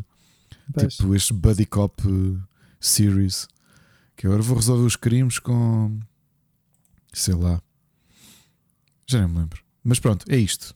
É a minha última sugestão, é o que tenho andado a ver à noite. Muito bem. Mais alguma coisa? Temos falado desta semana já? Acabou? É verdade. Ah, mas assim vamos quase com 2 horas e 40 de programa, mesmo assim, pronto. Pensavas que era que isso mais curtinho. Sim, porque não temos tido muitas sugestões para não tenho tido muito tempo para, para ver mais. Pois eu também não. Eu pá, o meu problema é ainda estar a fazer eh, backtrack de, de análises, não é? Que, pá, Uhum. novamente, nós temos sempre este. A malta normalmente diz isto realmente receber jogos à borla é giro, mas há sempre um compromisso profissional com- Claro. com, as pessoas que nos dão, não é? Não é só receber, é também Claro. tentar criar conteúdo para, desculpa, para justificar. E é isto. Muito bem. Ricardo, quanto a nós, ouvimos para o ano, no que diz respeito ao Split Chicken. Portanto, malta, mais uma vez, tem estas duas, três próximas semanas para meter eh, backlog ou não no, em dia. Podem ir ver o Sírio e a Weatherlight jogam cenas, que eu certeza que vou andar aí pelo Natal, né? Faço aqui o plug. Vamos ter os especiais, então, a melhor jogo do ano, Gotti, algures, para a semana, e depois de séries de televisão. Certo, Ricardo? É verdade. Falta mais alguma coisa? É tudo. Estejam atentos aos, aos passatempos também que estão a sair. Uns para os Patreons, o outro que depois vai sair na- no Twitter ou no X, como quiserem chamar. E Ricardo, a gente vai se falando, obviamente, mas desejo-te aqui um bom Natal e boas entradas. Igualmente. E ouvimos em. janeiro. Ouvimos em 2024. Fogo, como é que é possível? Já chegámos ao futuro. Fogo, Exatamente. Eu há 40 anos atrás previa que em 2024 eu teria, pronto, cenas. É isso. Um podcast espetacular. um abraço, pá.